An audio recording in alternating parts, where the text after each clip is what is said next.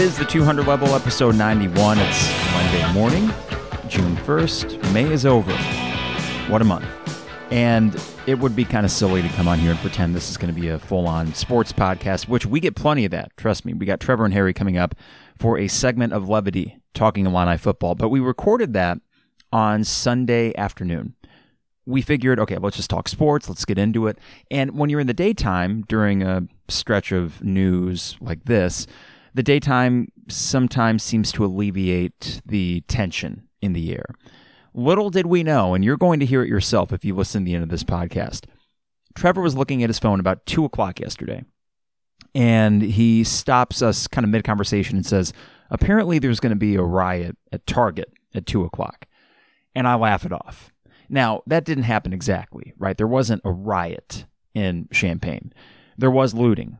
There were protests peaceful, m- many of them peaceful, but unfortunately there were looters all the way from Marketplace Mall to Target, and then they eventually made their way to Campus Town and a few stores over there, including the Piccadilly on First and Healey, and then Fix It, which I think is a phone shop over there. So, yeah, there was looting right here in this town where I've grown up for 33 years in Urbana and then Champaign. Never, I don't think at least in my lifetime, has there been a curfew in Champaign Urbana. So that's a first. You get to check that one off but it was a really odd bit of tension in the air last night, not just here in Champaign Urbana, but I think nationwide, to the point where when Jeff Passan had a tweet, or I think it was Joel Sherman, one of the two, had a tweet about the Major League Baseball Players Union. They sent their counterproposal over to the owners and how Austin had tweeted out, Austin Berkland, that, all right, guys, you know, now is not really the time for this. And I said, yeah, they aren't really reading the room. Now, Jeremy Warner made a good point that, listen, they got to do their jobs. They're reporters. This is a big story nonetheless. But it really does feel, sports, I mean, secondary at this point. So while, yes, we get into well over an hour of sports conversation with Trevor and Harry, and if you want to skip forward to that, you can do that. But I would encourage you to stick around for just a bit because we have Isaac Trotter, formerly of Illini Inquirer, now riding up in Minneapolis, in Minneapolis, St. Paul. He's been covering what's been going on up there, and he's been on the ground. He's seen it. Uh, and I thought it was important to get him on, one, to check in on someone that is was such an excellent media figure down here while he was here and has such a bright future ahead of him. And little did he know as he goes up there to be a sports reporter that he's going to be thrust into covering history, essentially. And yeah, you know, you could cover the Timberwolves winning an NBA Finals. That, that would be a bit of sports history, but this is living through real life history that we're all experiencing right now.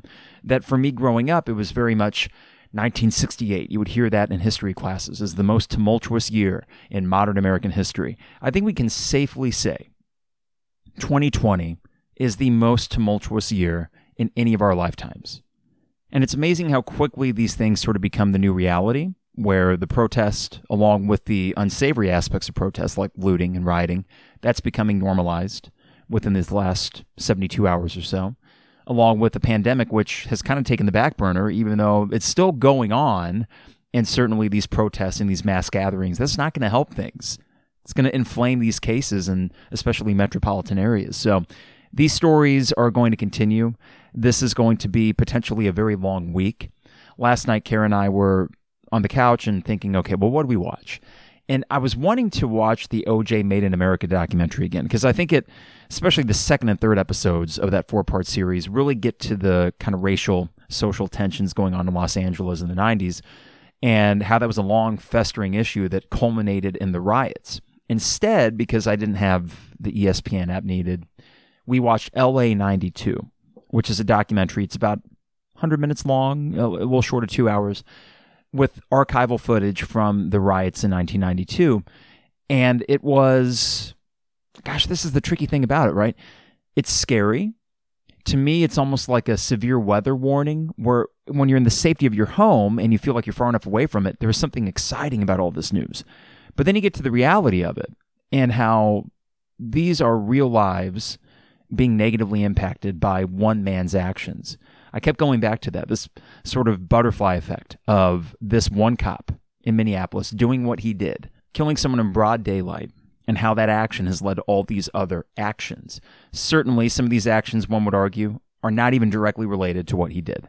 I understand that argument. But at the end of the day, these things don't happen, at least now, without that match being lit. So it is an odd position to sit down here, well over two months after I would have come down here at the start of the stay at home order. And I think the episode was called Uncharted Territory, something like that. You know, just one of those buzzwords about how, well, we've never been through this before. This is going to be interesting. Well, we've never been through this before either, meaning we already had a major issue going on. And now we have issues compounding that issue, one on top of the other. And it becomes exhausting, right? And that's easy for me to say. There was something that really hit me yesterday, and it, I've been thinking about for a week now, which said silence is complicity. I saw that before. Silence is complicity, meaning if you don't speak up, essentially you are condoning the actions of that cop in Minneapolis or police brutality in general. And I'm not 100% sure where I sit on that, but it did resonate with me as a teacher in Champaign because we have a very diverse community. And if you were to break it down like pie chart, essentially a third white, a third black, a third of, you know, Hispanic, Asian, mixed ethnicity. So as a teacher of black and brown kids, it struck me that I needed to say something. I wanted to say something.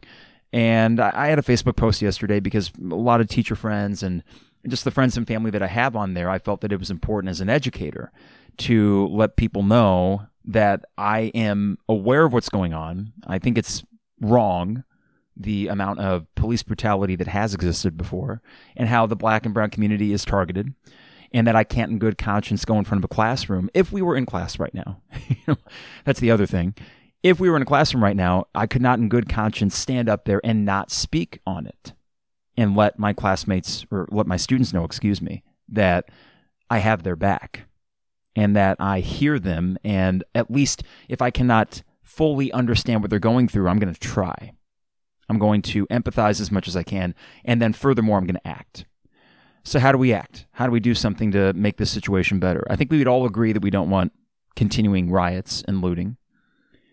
You know, there is a social argument to be made that those things inspire change, but those will fizzle.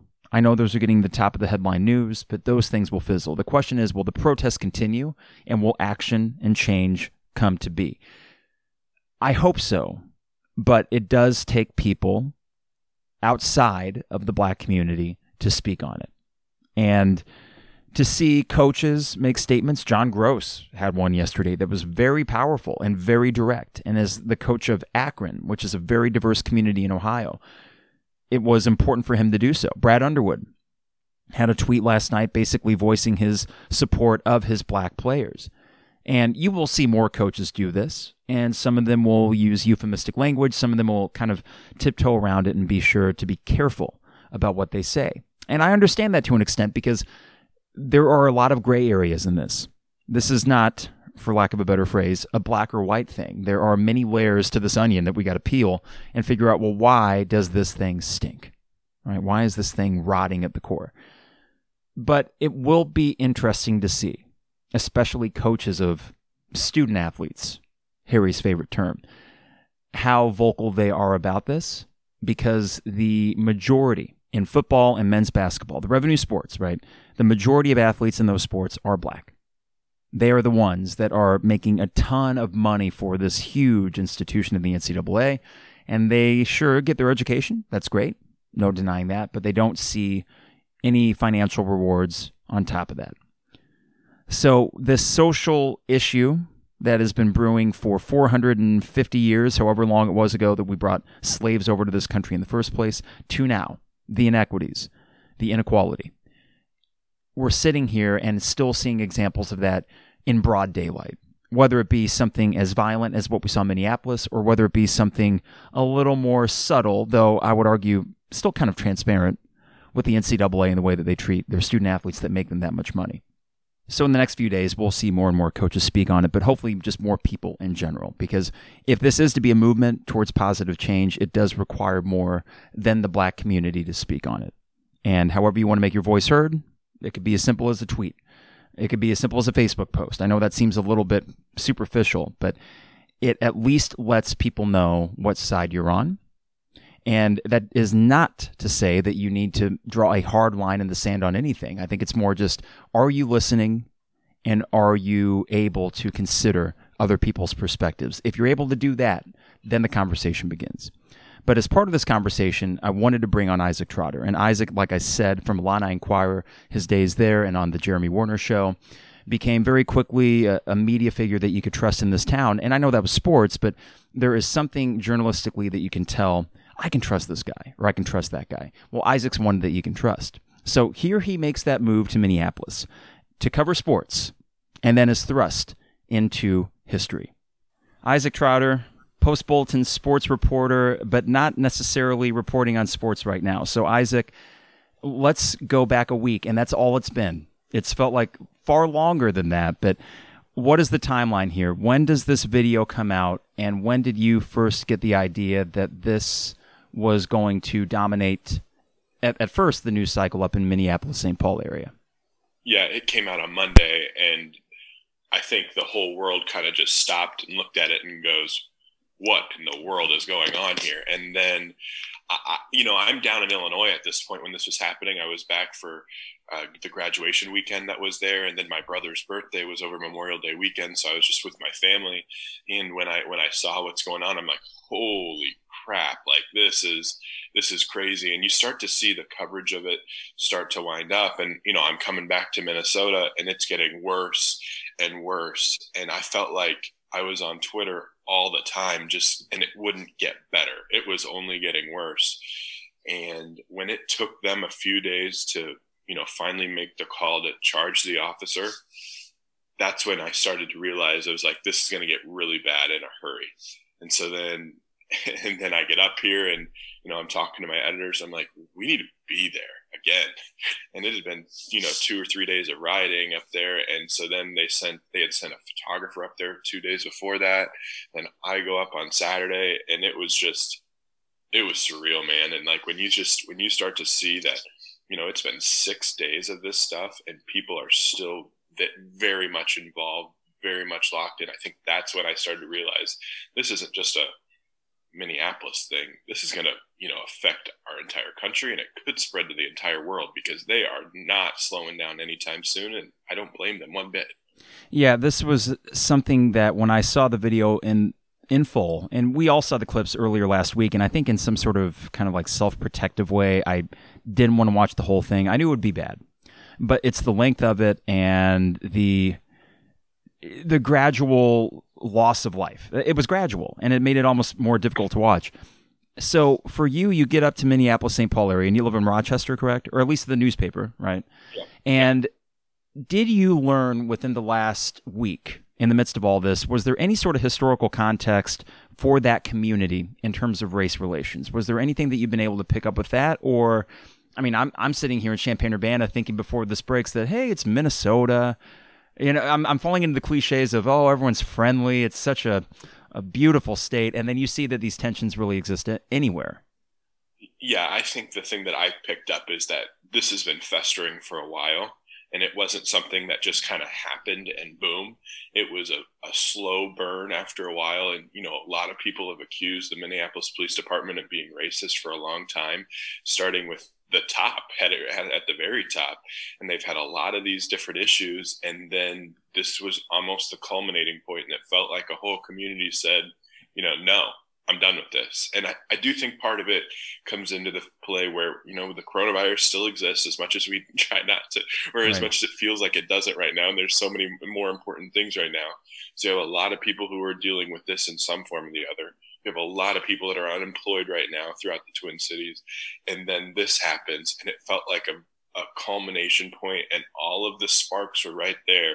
And all it needed was a match. And that match was a big match, and that blew this thing up and made it, you know, really big. And the thing that I'm going up there and seeing is like, this is, you know, one, you know, one protester yesterday who was kind of leading some of the charge was like, this has been happening for so much longer. We're just now can see it and uh, you know I, I haven't been here that long. I only moved up to minnesota in january. You know my family's from minnesota but i didn't really know that. And so just to see the the pain and see the hurt it made it more real that to show that it wasn't just a one time thing. This isn't just about george floyd. It felt a lot bigger than just a, a one man show Yeah, it's one of those things where, with this coupled with the Ahmaud Arbery and the Breonna Taylor from Louisville situation, all within the span of about a month, you can see that in in just the case of the last month, there was enough to ignite that powder keg. But this, of course, goes back far longer than that. As you've been on the ground and speaking to people, it's tricky because we see images of looting and rioting. That's going on. Uh, we see images of peaceful protesting not asking you to maybe put a number on it, but what is the general vibe you get uh, in the middle of these protests in terms of the percentage of people that are um, channeling that anger into, let's call it, I guess, productive, peaceful protesting, and then the number of people that are maybe there to incite in some sort of way? Yeah, I mean, I, this number's t- just kind of popping out of my head, but I, I think it's 90% are there for the right reasons. Honestly, like I saw so many people cleaning. I saw so many people handing out free food, water, you know, anything that you might need. They were there to help you. It didn't matter what color they were. There's a huge uh, uh amount of people up here that are trying to help. And then there's the few that aren't trying to help. And I think that you know the 10% can dominate you know the news cycle or dominate what you see and makes it all really bad. But i don't think that should invalidate the other 90% that, that are genuinely there for the right reasons. And it, it felt like i was seeing the pendulum swing between you know the absolute best of humanity where those people are coming out and they could have easily stayed at home. They could have easily you know just watched on tv they're coming out they're bringing their own brushes. They're bringing their own um, soap and they're bringing their own uh, sponges. They're bringing their own uh, shovels to clean up this place. They're spending hours there all day long cleaning up their city when they could have easily sat at home and said no that's someone else's responsibility. But then on the other side you see almost like the worst of humanity sometimes too where these people you know there's some that have come out of state. They're you know yesterday they had a situation. You know the, the police officer pulls over a guy with an unmarked car. He doesn't have a license plate on. And, you know, before the, the police officer can even get up to the car, the guy jumps out of his car, throws gas on his own car to try to light it on fire because there were explosives in it. And it's just like, what is going on? And so I, I really genuinely hope that the 10% doesn't cloud over the 90%, but it's kind of happening. And I, and I totally get it. I totally see why, you know, you'd focus on that but there's also a lot of people up here who are genuinely trying to do the right thing. And you know that really stood out to me when i was there on the ground and seeing it. Being on the ground you wrote a story that covered essentially a day almost in timeline format. And there's some really cool little kind of vignettes within that story. And from a journalist perspective i'm assuming that as you get out there you're trying to find the human stories which you know, certain cases it's easier to do. And in cases of anger, like we see with uh, this situation, I know that I would be a little bit more, uh, not reluctant, but a little more like, oh gosh, I don't want to talk to the wrong person who might be super pissed off, and then maybe they don't like the media or something. So before you set foot out there to cover this, do you have to do some sort of mental preparation in order to say, all right, well, listen, I've been covering sports my whole life. That's what I signed up for. And yet you're kind of being thrust into this yeah, that that's the thing. Like, I think with sports, I felt like I had a good background on what to handle, and you know, I mean, you know, you're around so many different people with sports, so like, you, I feel like I was used to talking to, you know, a bunch of different people, and it didn't matter. But you're right, like that day, I was heading up. I got up really early and I couldn't sleep the night before because I knew I was going up and I was just really nervous about the whole plan and how we were going to, you know, how I was going to go through this day. And I have like a 90 minute drive up to Minneapolis and, you know, the roads were pretty clear in the morning. And that's where I could kind of start to formulate my idea and how I wanted to do things. And, you know, I think the biggest thing that I wanted to do is I wanted to put myself where the action was. I wanted to go where the people were. I didn't want to just hang out in this different spot. And, you know, I talked to some people and, you know, uh, uh, one example that I didn't even get a write about, there was this man who had his entire business burned to the ground, his restaurant, except it wasn't just his business, it was also his home. He had a little apartment above it that he was staying in, and he had zero insurance, and he was about 73 years old. And he talks about like the brutalness of losing your home and losing your business. And so he has no income coming in and he has no insurance. And he's literally walking around the streets with a, you know, a, a blanket and a pillow under his arm and clothes on his back. And that's all he has. And I couldn't write that because afterward he said he didn't want it in the story and he didn't want to talk about it hmm. publicly. Mm. And it's just like, it's just so sad. And like, I just like, I could not, I could not imagine that this was real life. It didn't feel real, like going up there. It felt like a movie, like something you see on a war zone. And that's really, it was just, it was just really surreal.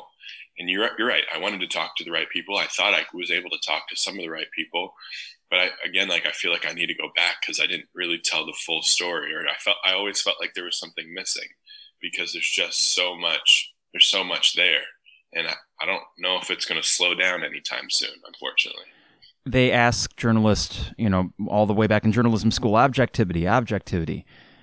I imagine it'd be difficult. Uh, on one hand, you can objectively report what someone says. On the other hand, you are going to subjectively feel what they feel. And in the case of that story of the restaurant owner, um, I, I, feel like it would be hard for me to divorce those emotions from the actual writing process. And I know that didn't go into the story because he didn't want it to.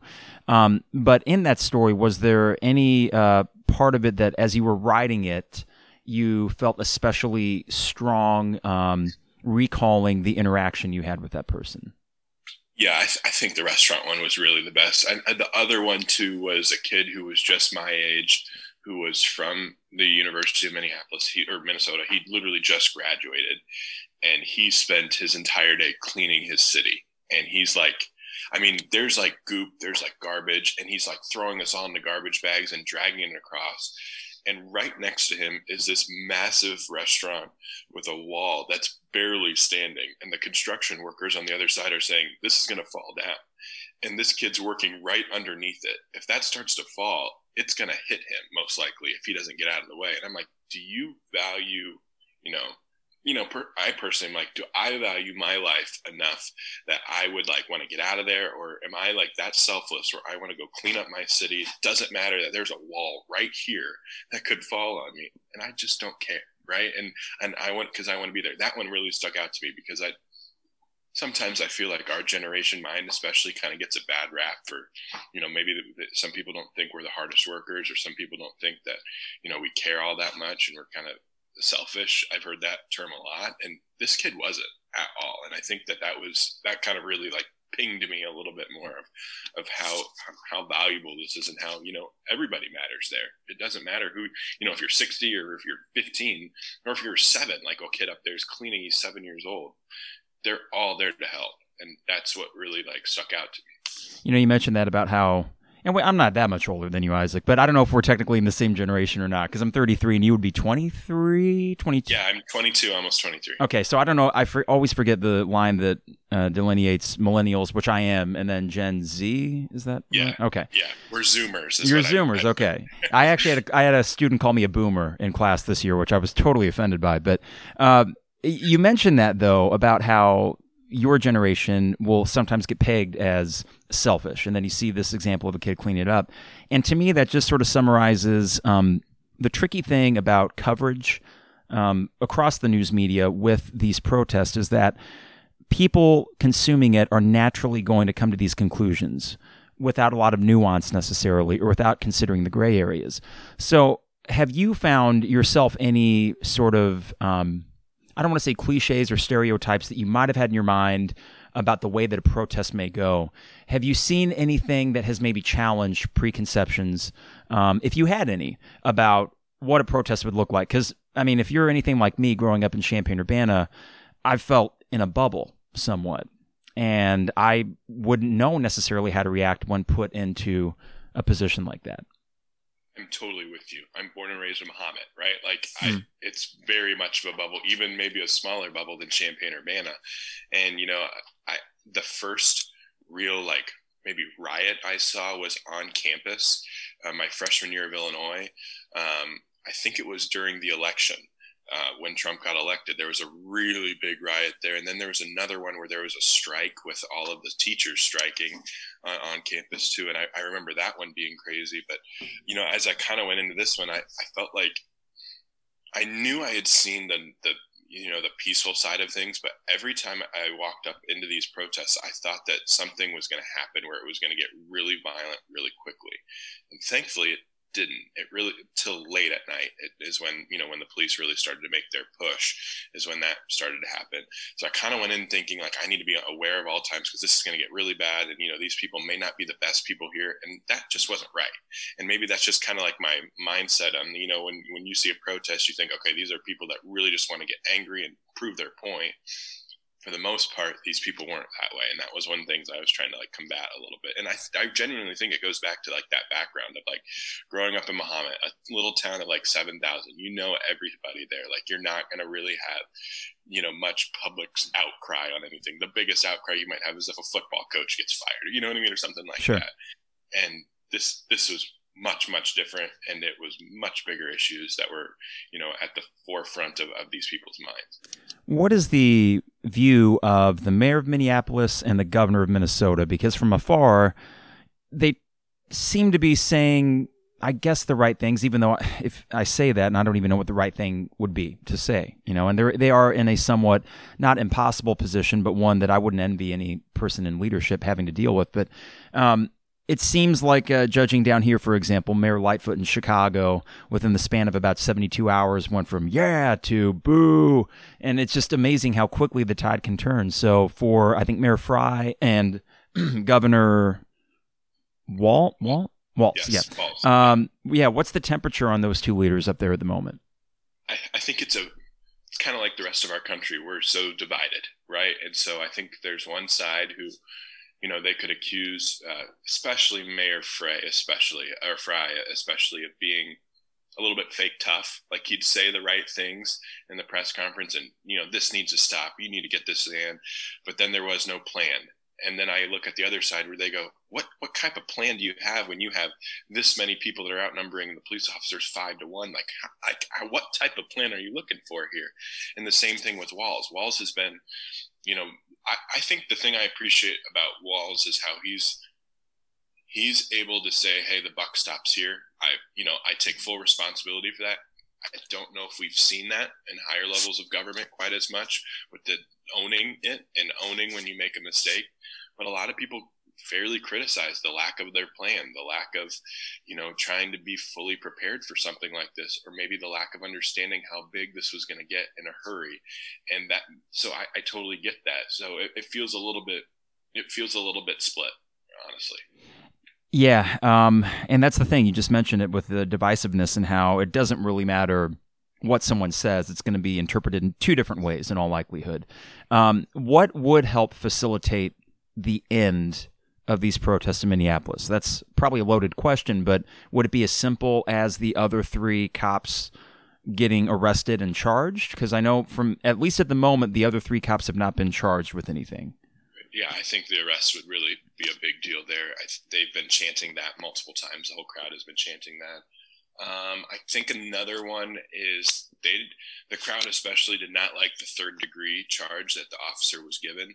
They, they said that that was not an accident, and a lot of people pointed at his previous records and all of the things that he had done in the past, and they go, "This is a, you know, you kind of see a, a, a pattern of, of police brutality or kind of right on the edge of right and wrong. And more often than not, he was on the wrong end of those situations. And they go, you know, a third degree uh, murder charge just isn't good enough. Uh, but I also think, I also think you just need to have some time here. I don't think that just having it happen you know, and, and, and, and just having, you know, these guys get arrested is going to make everybody feel so much better because it's so much pent up rage. So much pent up aggression. So I think you kind of have to let the time play out and let them protest. It has gotten significantly less as the days have gone on here in the last day three and day four. The amount of violence, the amount of, you know, arsons have gone down a little bit. Um, I just worry about if we get a little bit like if the if the police officers get a little bit too fatigued from this where it's like okay this is day five of this that they're acting like this i'm finally done you know what i mean like mm-hmm. that's kind of where the fatigue factor might come in but i think genuinely like if you get the three more officers arrested and charged you change that third third degree assault or a murder charge against the officer who, who killed george floyd that would go a long way and maybe showing the crowd that this is something different we're going to do something different this time instead of it you know kind of you know the status quo that's been for the last 20 30 40 years the, uh, the third degree charge is interesting because from what i understand it is it would relieve the prosecution of having to prove intent and which can be the hardest thing. And as you'd mentioned, there is a history between these two guys. But again, there'd have to be some sort of proof that he set out to do that that day in that moment. And uh, so, from a legal perspective, I get it, but I also understand the anger behind it. Are there athletes in that area? I know PJ Fleck, he had had a tweet about it as we're seeing all these coaches' tweets kind of come in. And kudos to John Groce coming out strong last night. I, I was really impressed with that. But what about athletes in the Twin Cities areas? Have they um, been vocal throughout this? They have. Uh, Rashod Bateman is the best wide receiver for Minnesota last year, one of the best wide receivers in the Big Ten. He's been very active on social media. We've had multiple Timberwolves players be out there in the public eye. Karl-Anthony Towns was out there next to Stephen Jackson the other day. Josh Okogie was over there the other day. Um, they, the the Vikings players have been very active. Kirk Cousins has made multiple statements. Adam Thielen's made statements. Kyle Rudolph has done a lot for this community. His words matter a lot. They've had multiple players joining the rally yesterday. That was right in front of the Minnesota Stadium yesterday. So the response has been pretty good. And, and you know, I, I, I relate that to Illinois. And, and yet, you know, yesterday I'm texting with, you know, Jeremy Werner and, you know, those whole guys. And I'm like, where's our, where's Lovie's like statement from this? Because right, I feel right. like it would really go a long way. And so it's like I'm interested. I, I, get that this is the weekend where it's like, all right, everybody has to make a statement, right? Like that feels like the weekend. yeah. But I, I would be really interested to see what Lovie has to say about this and and see what his reaction would be because I think that his history and his voice would go a really, really long way at a time like this. It would, and I'm a little bit surprised we haven't got anything. But the other side of me, you know, I've made it clear that I'm pretty skeptical about the the state of the program, but I've never questioned his integrity, and especially matters of this because he has been vocal back to the Colin Kaepernick situation. Um, even though he he did use, from what I recall, a little bit of euphemistic language, but he made it very clear. He made it very clear that this is what I'm telling my guys, and this is what I believe. I wouldn't be surprised if today something comes out. I, I get the feeling he would want to be very thoughtful with it.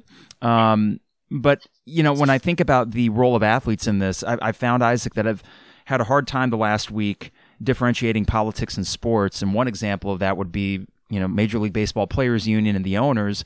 You're finding that often the people that side with the owners or side with the players, it's strictly along political lines. So it's like we cannot uh, detach from it. And to be honest, I've kind of stopped trying because it's it is what it is. It's out there, and I feel like a conversation, if anything, would be a little more productive than trying to hide the political realities of all of this.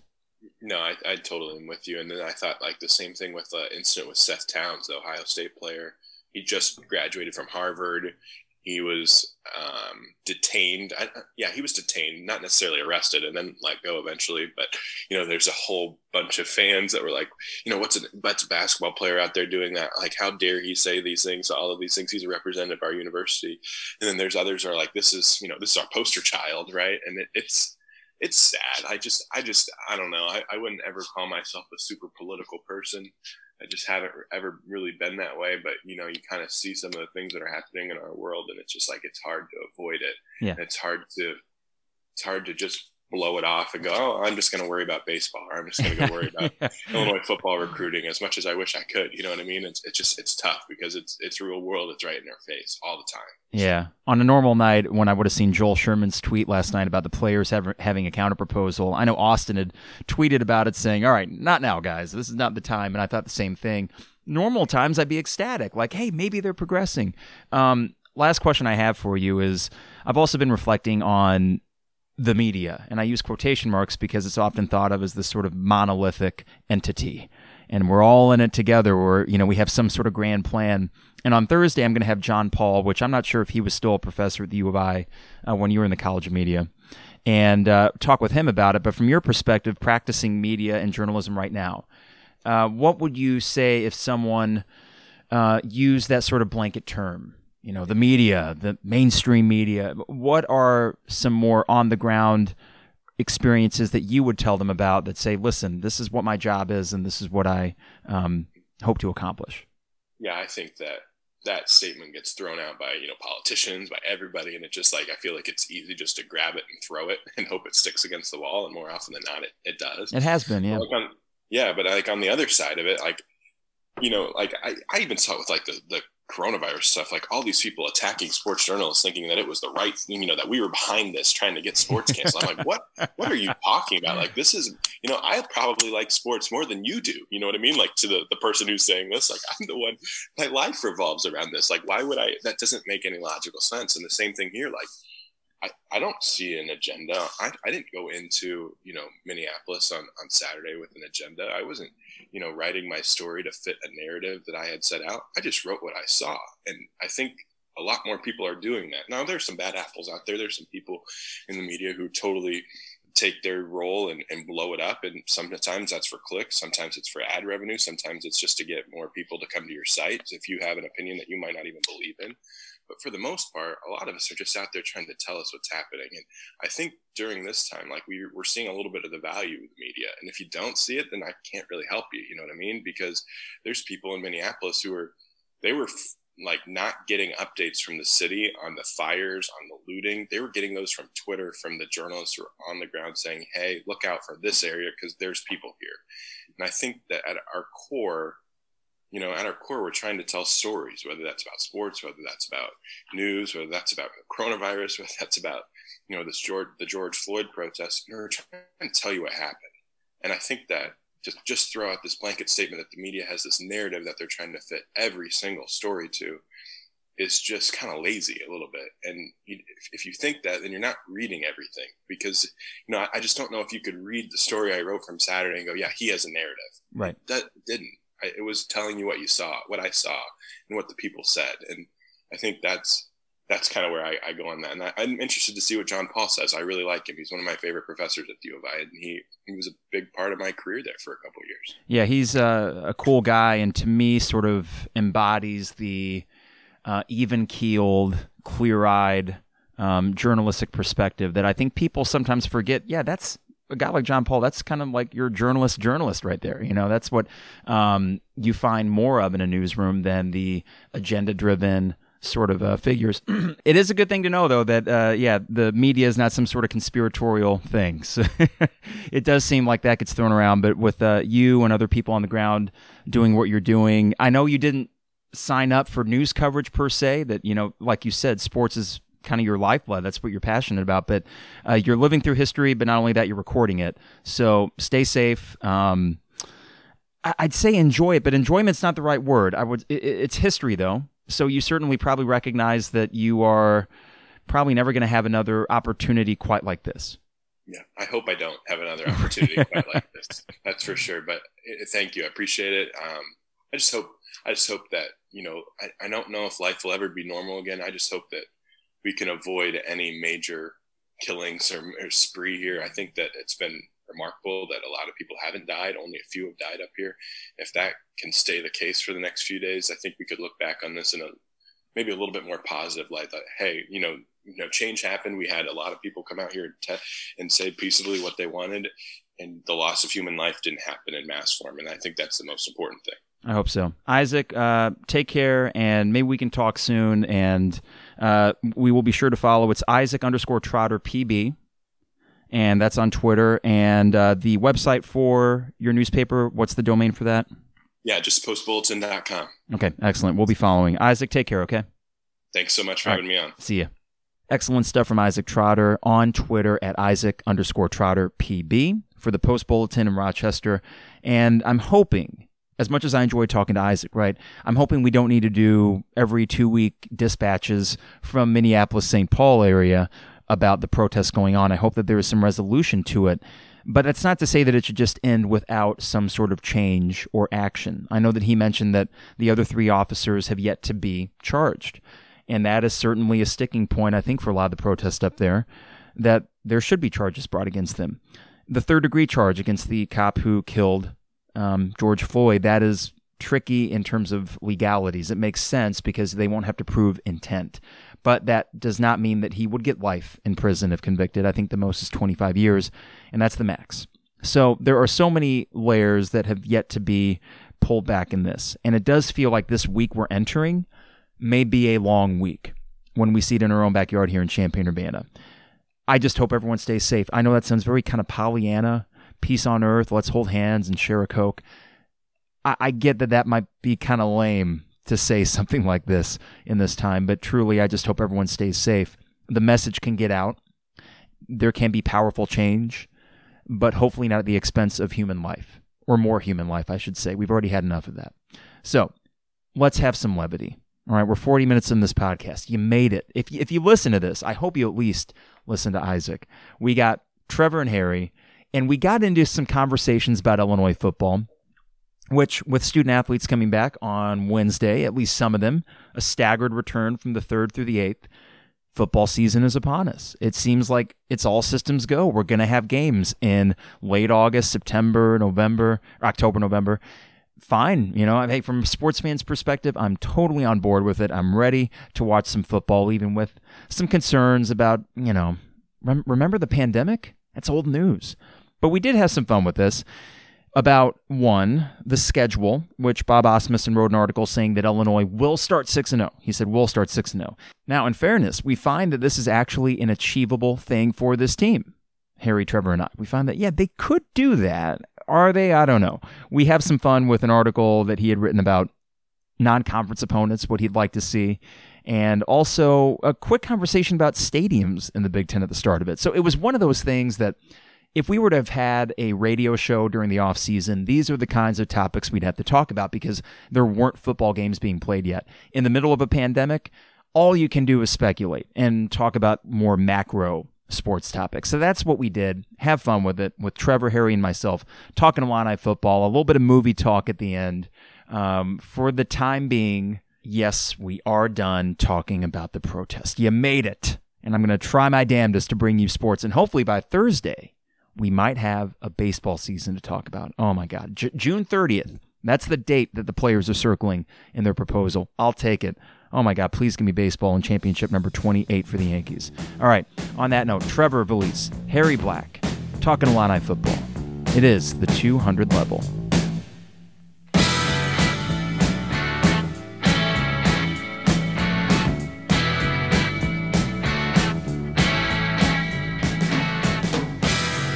It is Monday. There are no new Last Dance documentary episodes to talk about, so to be honest, Harry, Trevor, and I don't know what to talk about.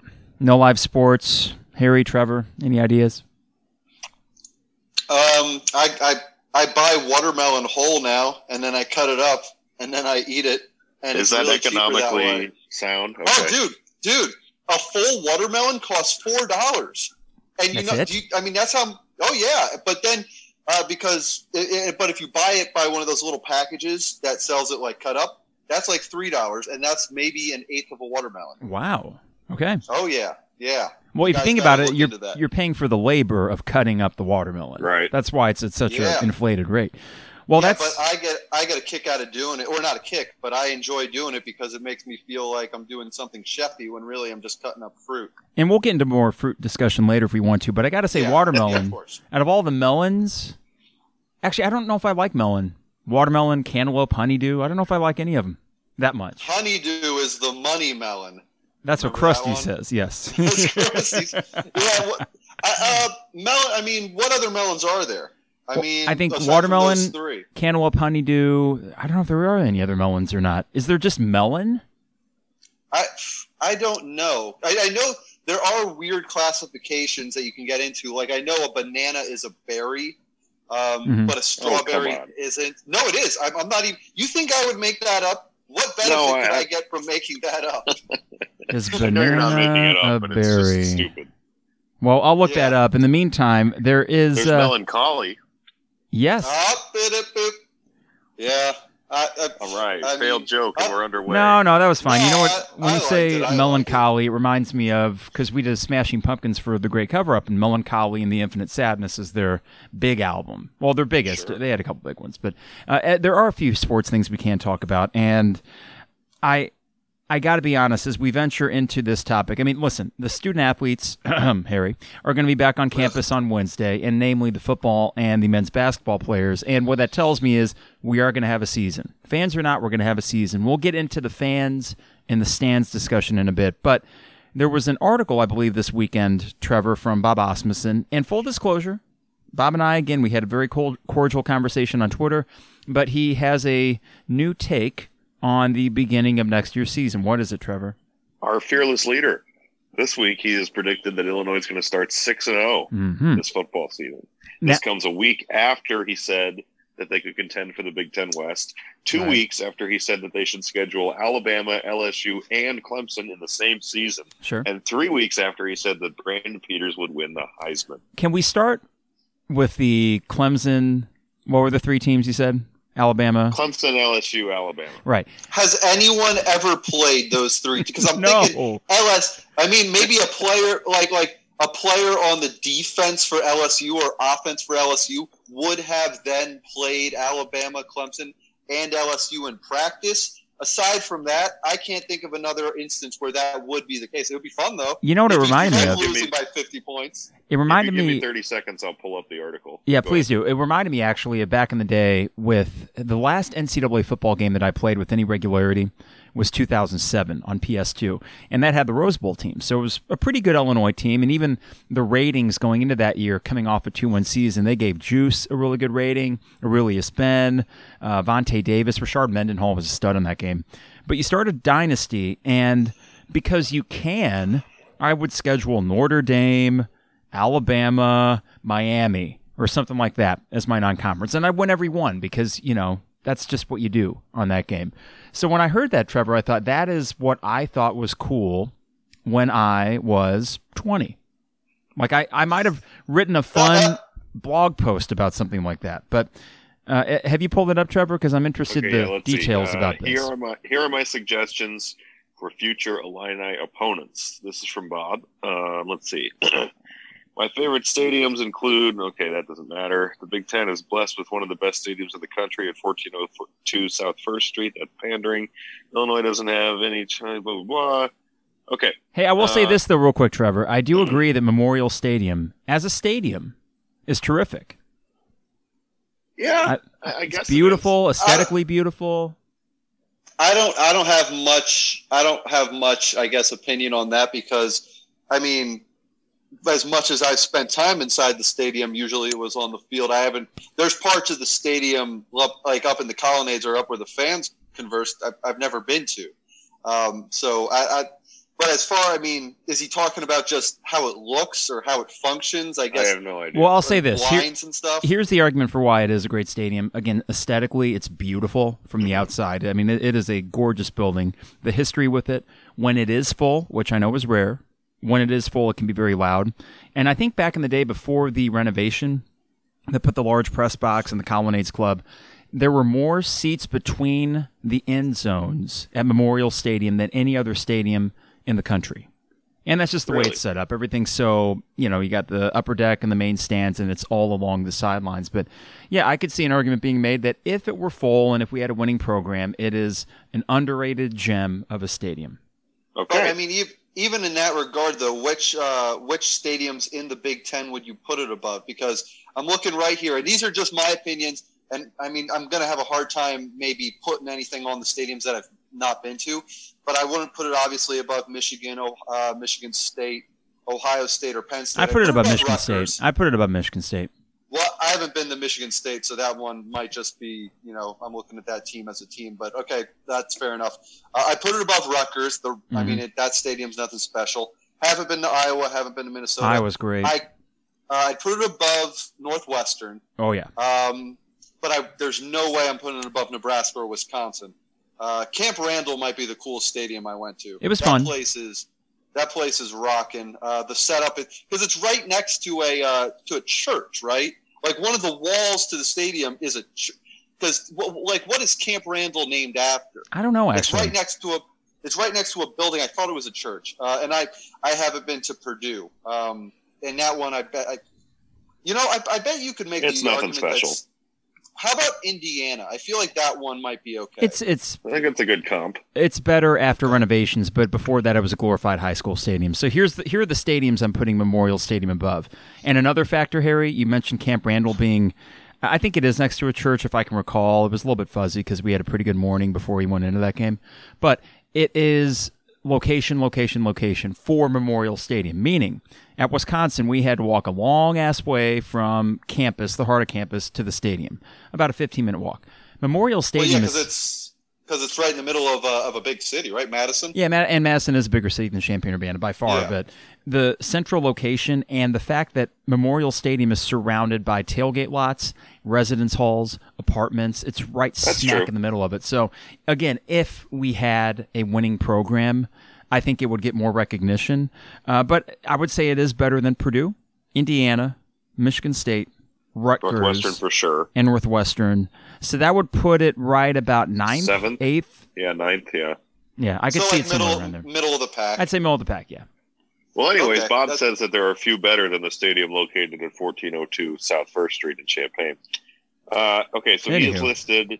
Here are 10 teams that I want to see Illinois play at some point in the future. okay, Okay. Now, to give him credit, number one's Notre Dame. Makes sense. that would be He uh, that would be cool.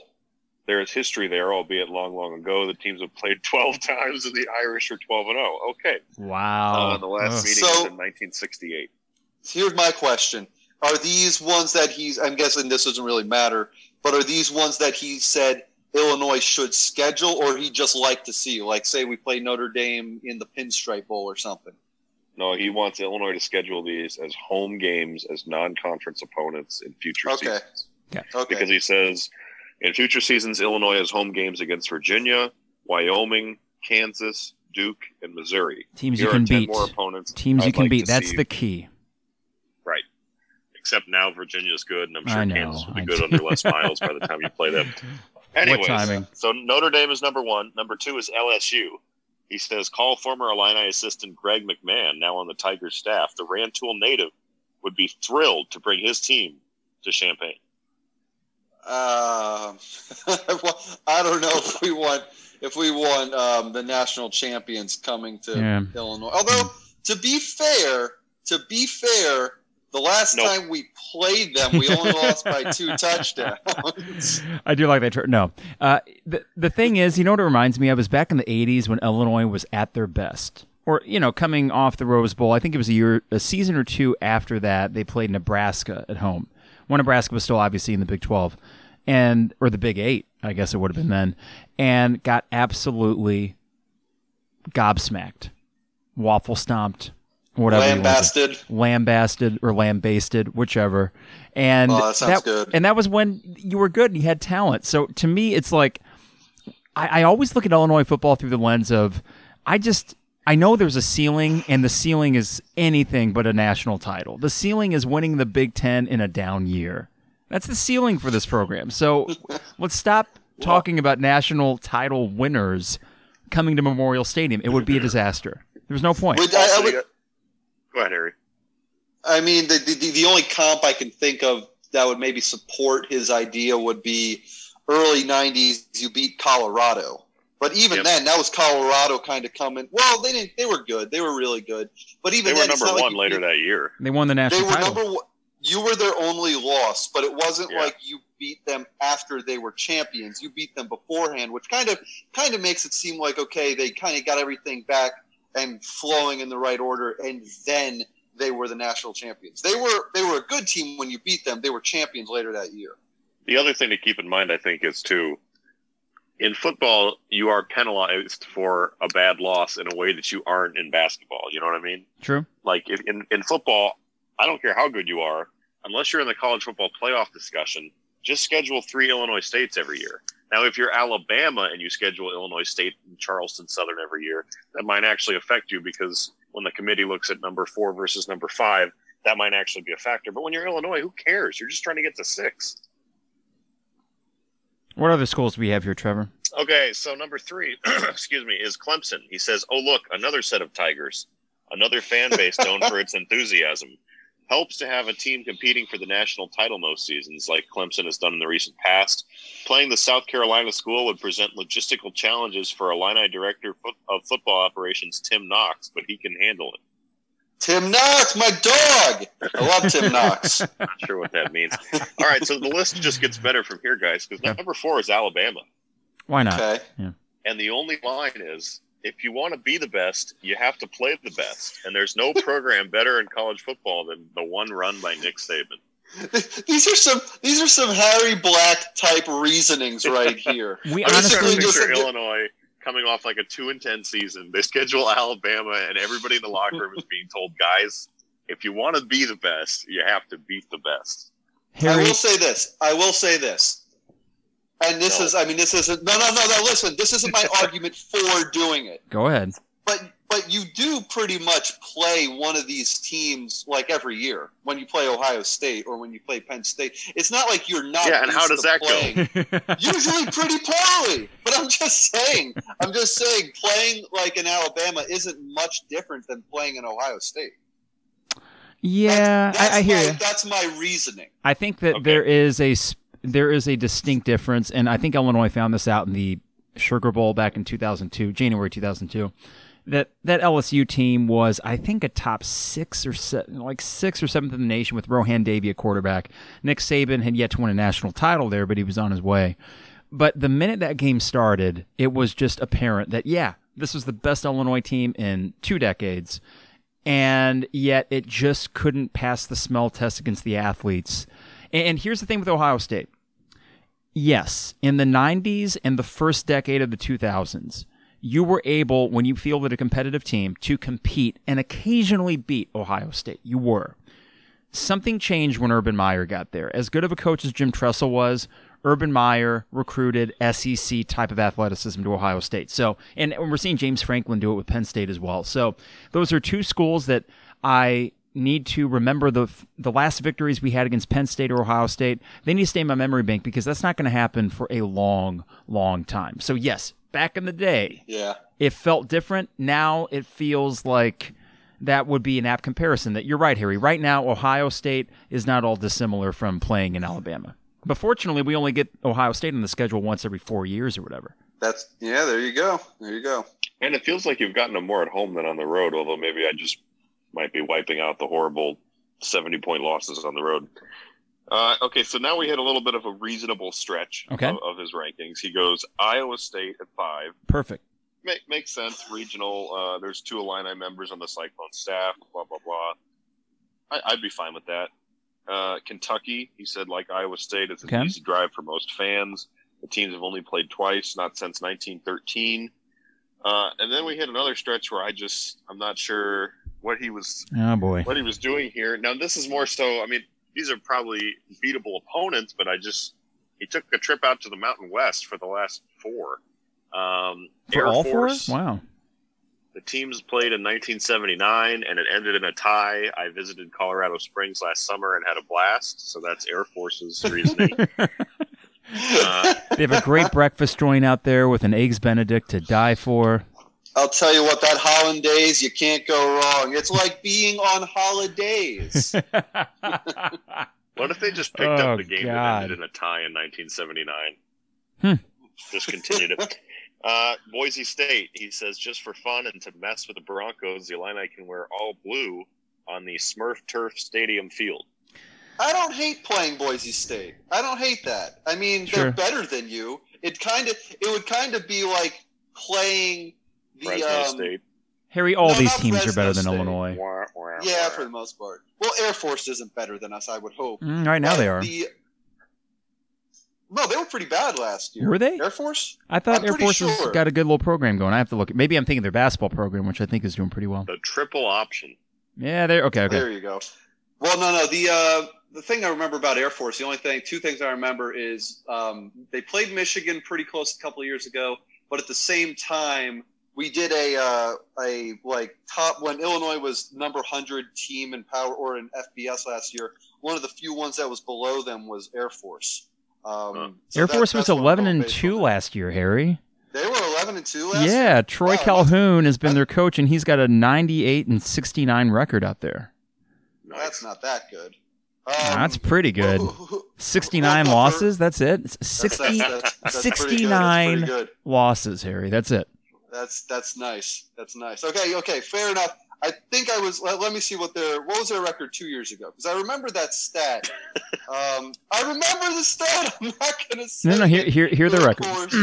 here are the records, Harry.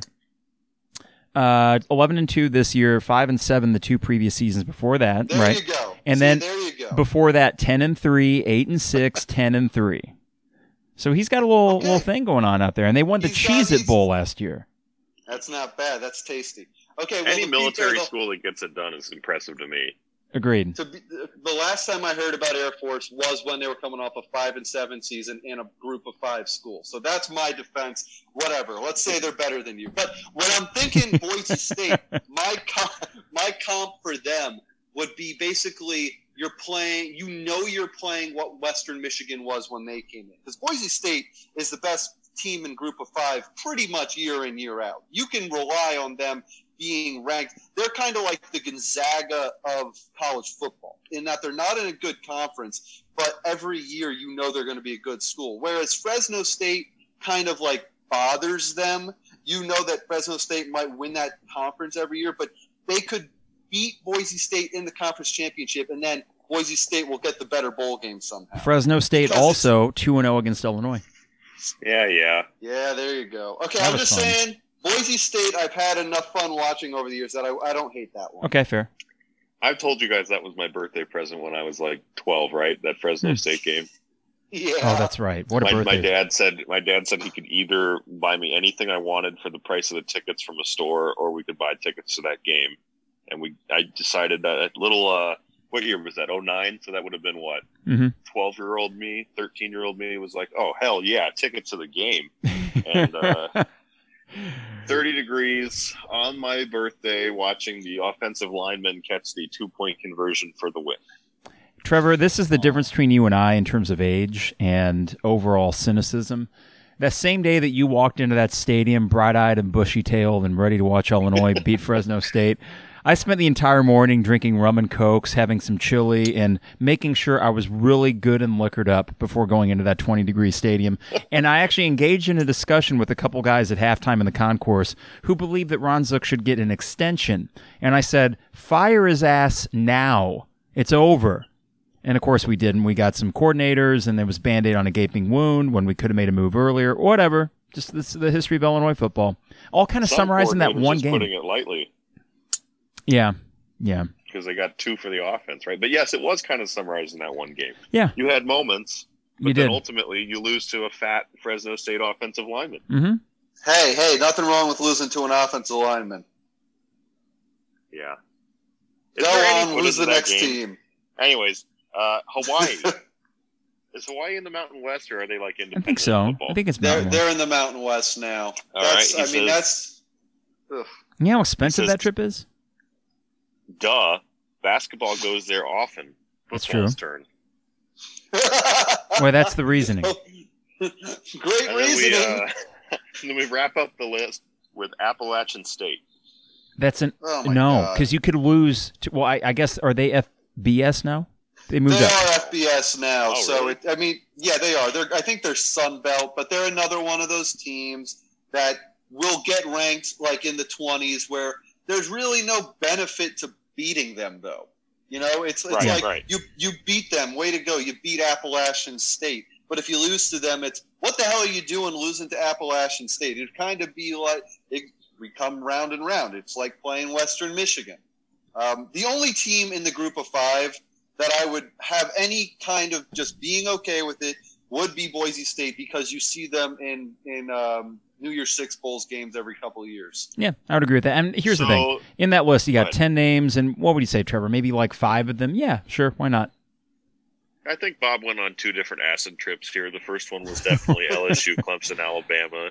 Then he returned to normalcy with Iowa State, Kentucky, Notre Dame, and then went back on the acid for Boise State, Appalachian State, Hawaii, and Air Force. But yeah, Here's the I deal. like I like four of them. I like Iowa State, Kentucky, Boise State, and Notre Dame. I agree with those four. Yep. And I'd give a fifth one just to call it even. But yeah, you know, listen, it's not easy to talk about sports when there are no live sports to talk about. I get it. But you did mention, Trevor, that timeline of articles. And I, again, I said this on Twitter. And then when Bob sent me a message, I replied to him and said the same thing. And I kind of called out the News Gazette, or uh, I should say News Gazette Media, because that includes 1400 all at once. I said, listen, there are issues that you guys could be addressing. Like you can look forward to the fact that this team has a chance to have a fairly successful year.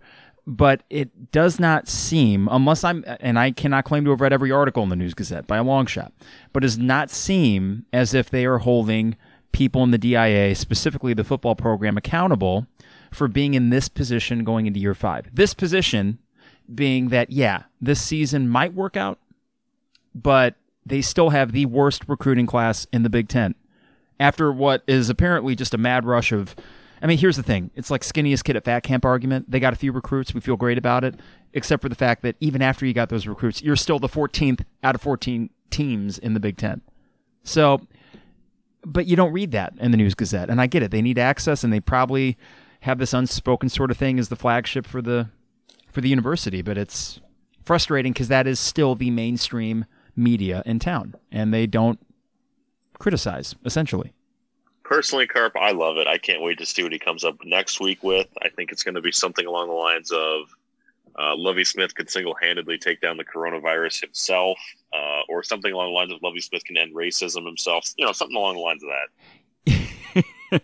no, no, That'd no. be But, impressive with his soft-spoken attitude. He just he just comes out next week and the headline is why Lovie Smith can end the racist protests. well, what will happen? That, that I could see that. I think what is more likely is that you will see what we should do because there was a game and we can't get into details about this probably, but we used to play a game at the station. You guys will remember this, where we would be in the studio and we would all make up a story. That we thought a coworker was going to tell us. yeah, We, yeah. we, we, would- that was I won. awesome. Let the record show that I won. You did, you did. So here's my thought is we all make a prediction right now as to what next Saturday's column will be from Bob Asmussen. Okay, but like a real one, right? Like, a real one, like what you think Okay. the next or even if it's not next weekend, the next glowing column that he writes about Illinois football, what will it be about? Uh, I'll give you mine. I'm thinking. I'm trying to Okay, go think. So, okay, what's yours? What's Okay. yours? Mine is that Lovie has transformed Illinois football.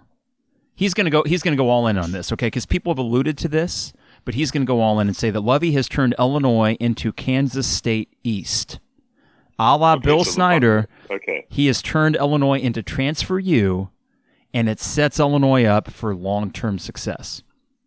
That is that is going to be the next with glowing pro- article. Positive transfer you article. hmm I'm writing this down. Okay. Um, I'm not. As, I'm not as big. I'm, I mean, I don't follow this obviously as much as you guys do. So mine's going to be more of a shot in the dirt. And I'm that, still trying. that to might work though. Right a now. shot in the dark guess may work on this. Um, I want to do something along the lines of like Illinois will have more players drafted in this upcoming NFL draft than they ever have in the history of the program combined.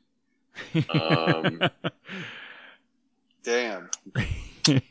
so you're going the Uh, draft. You can go with the draft just a s- pick in general. You can say a uh, ton of draft picks in general. A story about that.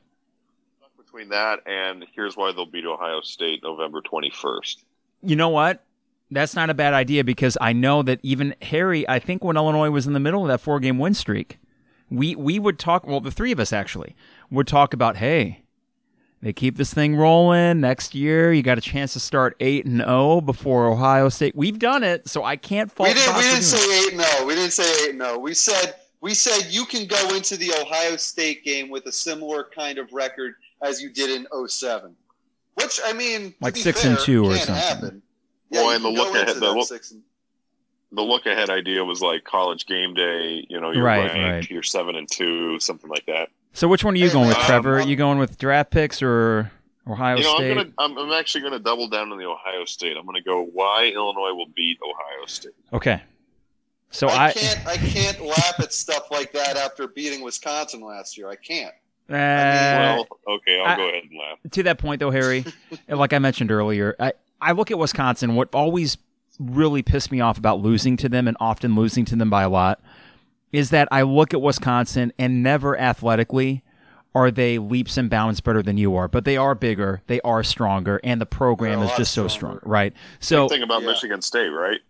y- y- yeah, Michigan. State more so just over the last couple of years, but you could see them kind of regressing to the mean Yeah, once, uh, like last year. Like last year, in all honesty, you probably should have never been down twenty-eight to three to Michigan State. That No. game, I'm not saying that you should have come back and won.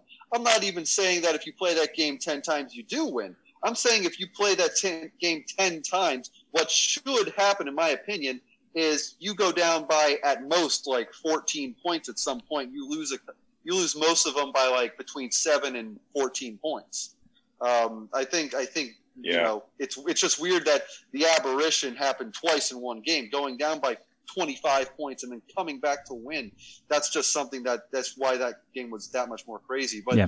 yeah, I mean, I mean, Wisconsin. I mean, they're so much bigger than you. They're so much stronger than you. I'm not going to say that, you know, now that we beat them once, that's going to happen every year. There's a reason you were 31 point dogs. But now I'm just saying, you know, looking forward, I'm never going to say that it can't happen. Obviously, I don't think we're going to beat Ohio State this year. Um, but any any one off kind of thing. Now, I just kind I I I can't completely dismiss if that makes sense. I will literally eat a hat if they beat You Ohio State. I will literally Trevor- cook a hat Trevor and a still needs to fryer. His hats. I know. I owe Harry like three hats. All right. Well, I'll, I'll eat my first hat, literally, not figuratively. I'll eat a hat, Okay. And I know that will probably not do good things for the digestive system. And in that Well, case, you could probably you could probably like. I uh, could smooth move up. tee it out if I needed to, but I will literally eat a hat if Illinois beats Ohio State this year. I think that's we a safe talked bet. about this on one of the unnamed shows, right, Harry? Because someone texted Yeah. in and asked me the best way to cook the hat and what would make it go down the easiest. Yeah, you probably would have to use it in a smoothie. You know, probably. right, that's what we were I would imagine. I would imagine first you would have to dehydrate it as much as you could, uh, and then kind of pulverize it into a powder and add it to whatever smoothie you're drinking. Here's what I'll do though. I will get one of those nacho hats like Homer Simpson has in Homer Loves Flanders. I'll get a nacho hat, and that will be my workaround. And I'll eat the nacho, hat. Nacho, man. I mean, then you're basically just saying if Illinois beats Ohio State, you'll eat a nacho. But yeah, In the shape of a hat. Okay. I will That's wear it a as a hat cop-out. first. I know it is, That's but such a cop out. All right. Um, Okay, Okay, Harry, so your Trevor- turn. My turn. Okay. Um. ah, God, I've been talking about nachos and hats for the last couple minutes. I haven't really had time to put this together. I, I guess maybe something having to do with the defense. You could start somewhere realistic, and then say something to the effect of Illinois will have a top two defense in the Big Ten this year. Oh hell yes! Mm, I could see that. veins. yeah. Top two. Okay, so to recap, my storyline is hold on, let me see if I can remember. Oh yeah, that Lovie is turning this into Kansas State East, a la Bill Mhm. Snyder, into a transfer U with sustainable success. Trevor, yours is Why Illinois will beat Ohio State on Saturday, November 21st. mhm, and Harry, yours is Mine is why Illinois will have a top two defense in the Big Ten this year. okay. Cool. Well, we will. This is kind of a fun. What, what would this be called? It's not quite a bet. Is it a wager? Or do we? I mean, what what would we Um, call this? Yeah, I guess it's a wager. It's like a prediction. any hats need to be eaten for if someone wins it and the other two don't or if some whoever wins this if one of us does in fact get it right then what power or what uh, thing do they get Hmm. Huh. Um. Uh, oof. I, okay. Well, here's here's my thing. Is for yours specifically, Carp. It's got to be in the headline. It can't be him just mentioning Kansas State or Bill Snyder as a one-off somewhere through the, the article. it's got to be the could- bulk of the story yeah, Yeah, because I could certainly see him saying something like that. Um, I don't know if if if one of us gets it. right. I have, I have no idea. I have. Let's no just idea. let Harry Yeah. control a segment if he wins, like talk about cooking tips or something. baseball trades Baseball- Yes. Oof. Oof. Yeah. Well, let's just do Yeah. that regardless. so we have also the and back to the article that bob had written was it yesterday that it was published trevor i think it was Yeah. another saturday Well, uh, like, here's the thing about that one though: is I don't think that is so far fetched that it's exactly needs to be admonished to the degree that you should play LSU, Clemson, and Alabama should be. so let's talk about that it was a article that was talking about the possibility of illinois going 6 and 0 or does he say that illinois will go 6 and oh? 0 He says that his prediction is he says that the, the headline of the article is pencil in Illinois for six and oh." zero. Okay. And that opening six game stretch, we know the first four, which is Illinois State, UConn, and what's Bowling the other? Green. Bowling Green. Bowling Green, all at home. And then on Keep the road at Rutgers. Illinois State is Friday too. Not that it matters much, but that's kind of weird. Yeah, oh, yeah, that's right. And the first game of the season, right? Friday Yeah, before Friday night. Labor Day. Or Okay, so that's your opening four game stretch. We knew that, and we've said, just like we did last year, that they had to start 3 0, which they didn't. That this year they need to start 4 0, which we would all agree on, in that fourth game is at Rutgers. And then what are games five and six? There's also a bye in between Bowling Green and Rutgers, and you only get one bye this year, so it comes early, which is strange. Hmm. So you go Illinois State, UConn, Bowling Green. You never leave Champaign. Then you get a week off. Then you go at Rutgers, at Nebraska, versus Purdue. At Rutgers, at Nebraska versus Purdue. So Here's- in the first six thing. games, you have four home games and two road games. Here's my thing with all that is that you should start 4 and 0. I think we all agree on that. You Uh, should. you should definitely you should. Uh, I'm not going to say you definitely will, especially after what happened last year. But you should. You should. Um, no one will be surprised if you start 4 and 0 with that schedule. I wouldn't say pencil in Illinois as 6 and 0, but if you ask me if they played that stretch 10 times, I would say you'd go 6 and 0 once or twice. Like it wouldn't it wouldn't absolutely shock me if you're beating what's been an average Nebraska team and an and a average to below average Purdue team, especially like you had mentioned this um, earlier, Trevor. If those games are played with no fans, that especially helps you against a team like Nebraska. Yeah, I'd say invisible ink them in for six and zero. You know, you can reveal it afterwards. Maybe dry erase it in. I don't know about pencil, but yeah, at Nebraska is one of those games where I guess it's seen as a toss up. Obviously, the factor of at Nebraska makes it less of a toss up. But if that factor is there's no fans, then I don't know what kind of factor that is at all. It just means you're playing at Lincoln, Nebraska, which is actually also named Memorial Stadium. So there's really no difference at all, other than the fact that you're in the state of Nebraska at that point. Well, this is what I think is interesting is if there is a team that is to benefit from no fans in the stadium, and I know this is a cheap shot and I don't I'm not even intending this to be a cheap shot, but it is a fact that we have seen and Harry is a player you would have seen it and Trevor So I'm sorry, Harry distracted me there. Go ahead. Oh yeah. Oh yeah, sorry, sorry, man, sorry. man. I was looking at this as a mirror and forgot it was a camera. what were you looking for? Uh, Do you got a blemish? Wh- What I is have it? this little red mark right here that kind of I thought it for a second it was a pimple, but then I remembered I think I already had scratched it away. Oh, okay. Got So, it. Well, anywho, uh, th- Sorry, go ahead. all joking aside, though, listen, Illinois is used to playing to a relatively half full home crowd. And to be able to then go on the road and not have to deal with those sort of raucous home environments in Nebraska, especially, I can see how an argument can be made that there is no better time than now for this team to rattle off two, maybe three road games that in normal years they would not. And that for Haven't the home heard that before? and that for the home games, it doesn't matter all that much, anyways, because let's be real, it's not been that great of an atmosphere over there. So, all things being equal, it is better to be Illinois in a season in which there are no fans in the stadiums than, say, a Nebraska that fuels on a 90,000 plus sold out crowd at their Memorial Stadium. I think there is a, a pretty big benefit for a team like Illinois when it comes to this. Yeah, and I think I think Nebraska's obviously. I mean, it's easy to say this, but it's a swing game. I would argue almost for the whole season, because say you're four and zero, I don't think you're ranked at that point because you haven't beaten No. anybody. You might be receiving a few votes. The Nebraska game is really the first. Uh, I don't know what you call it, prove it game. So if you were to beat Nebraska, then you know suddenly some of the I hesitate to say national attention. I'll say some of the regional attention would shift from okay, Illinois beat a bunch of cupcakes to oh, Illinois is five and zero, and they got Purdue and Minnesota back to back home games. Minnesota's not going to be easy at all. No. I'm sure Purdue's going to be better than last year. You probably forget that both their starting quarterback and Rondale Moore were out in that game that was just rain soaked. Mhm. So Yeah. I mean, Illinois did dominate that game, but they also didn't have to face Purdue's two best weapons.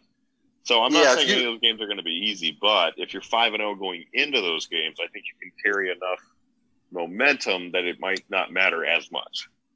if you go into the Nebraska game four and zero, I think, and this might be even weird to say because I mean we just kind of see Nebraska as a team that's more like they have more potential than Purdue. But if you're playing both of those, especially in an environment where there's no fans and it's basically playing them in almost a scrimmage-like atmosphere, you a, a healthy Purdue versus a healthy Nebraska. I mean, you you mentioned it, Trevor. They had a guy in Rondale Moore two years ago who was getting Heisman buzz. That guy is a freak of nature. You you had no answer for two years ago, and you were lucky enough not having to play him last year. So if you're going into that two game stretch, I think you if you get out of that one and one, and then you're five and one moving forward after that, I think you're feeling pretty good.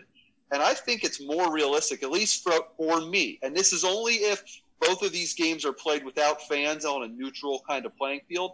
I think you have a better chance against Nebraska than you do against Purdue. Now, if you play Purdue at Hmm. home versus Nebraska in Nebraska, that's where it changes a little bit. But that, at least for me, a healthy Purdue, I think, scares me maybe a little bit more than Nebraska. Trevor, uh, here's a question because I, I think Illinois will go four and two in the opening six. I think they win the first three, and I think that they get the win at Rutgers. But I think that's where it gets a little bit tricky because I'm saying four and two because I think there was a slip up game. So they very well may get Rutgers, but then lose a game at home against Purdue that they have no business losing. So let's say four I and two. totally see that. And then what path is there? And this is where it gets frustrating, right? I, I was about to ask you for the path to two more wins in the last six that would get them to bowl eligibility. But then I Well, this realized is that, the problem, though. yeah, Is here's your last six: Minnesota, who almost basically won the Big Ten West last year and punked you. At Wisconsin, I don't even need to Yeah. say anything, but there's also the added revenge factor of that because you basically yeah. ended their season. At you that kept them out of year. you kept them out of the playoff potentially. versus Iowa. Now that's an interesting one, and just in the sense that you automatically wince at that, but they lose Nate Stanley. They don't really have a quarterback. They don't know who their quarterback is. They lose Epenesa. You played them close on the road last year, so I can see that being a little bit of an interesting game. But still, hope. it's Iowa. So you go Minnesota, Wisconsin, Iowa, at Indiana. Tough. That's what, again. That's one of those where, like, in your mind, you're thinking, okay, at Indiana, they won nine games last year. Yeah. and they return everybody. I, I don't think you're going to win at Indiana. Tom Allen's a pretty good home? coach. And you come home to play Ohio State. Yeah. Enough said. Then you go at Northwestern, who Lovie is 0 4 against. So that's the problem with the back half of this schedule, Carp, to your point, is after Purdue, I mean, find me two wins in Minnesota, Wisconsin, Iowa, Indiana, Ohio State, Northwestern. And this is what makes it all the more essential they get off to a good start because even if they go, four, I, I'm saying four and two to start because again I, I see a slip up in there. So let's say four and two, and sure they can win two of their last six games, but I think we would all agree that six and six is not getting it done. Like I mean, it, th- this is the kind of year because of the lack of talent that is on the back end of this roster for 2021 and 2022. The only hope for Lovie sustaining this thing is having a big year and finally finally recruiting catches fire, or I should say becomes respectable. And that is the only way that I could see Lovie getting this thing for another three, four years and having any modicum of success after this roster's out of here. Well, we we've been talking about it, and we kind of hit on it a little bit at the end of last season and during that four game stretch. That this year coming up is the one that we've been circling for a while. Last year, before the season started, we were saying um, four and eight likely, five and seven acceptable, six and six we're happy with moving forward. This year, I feel like six and six is the base, or not the basement, should be the uh, the floor, should be the the bare minimum of what you can accept because you're looking at it and saying logically, logically, this is a team that should be better than it was last year because you're bringing back basically everyone and they're a year older.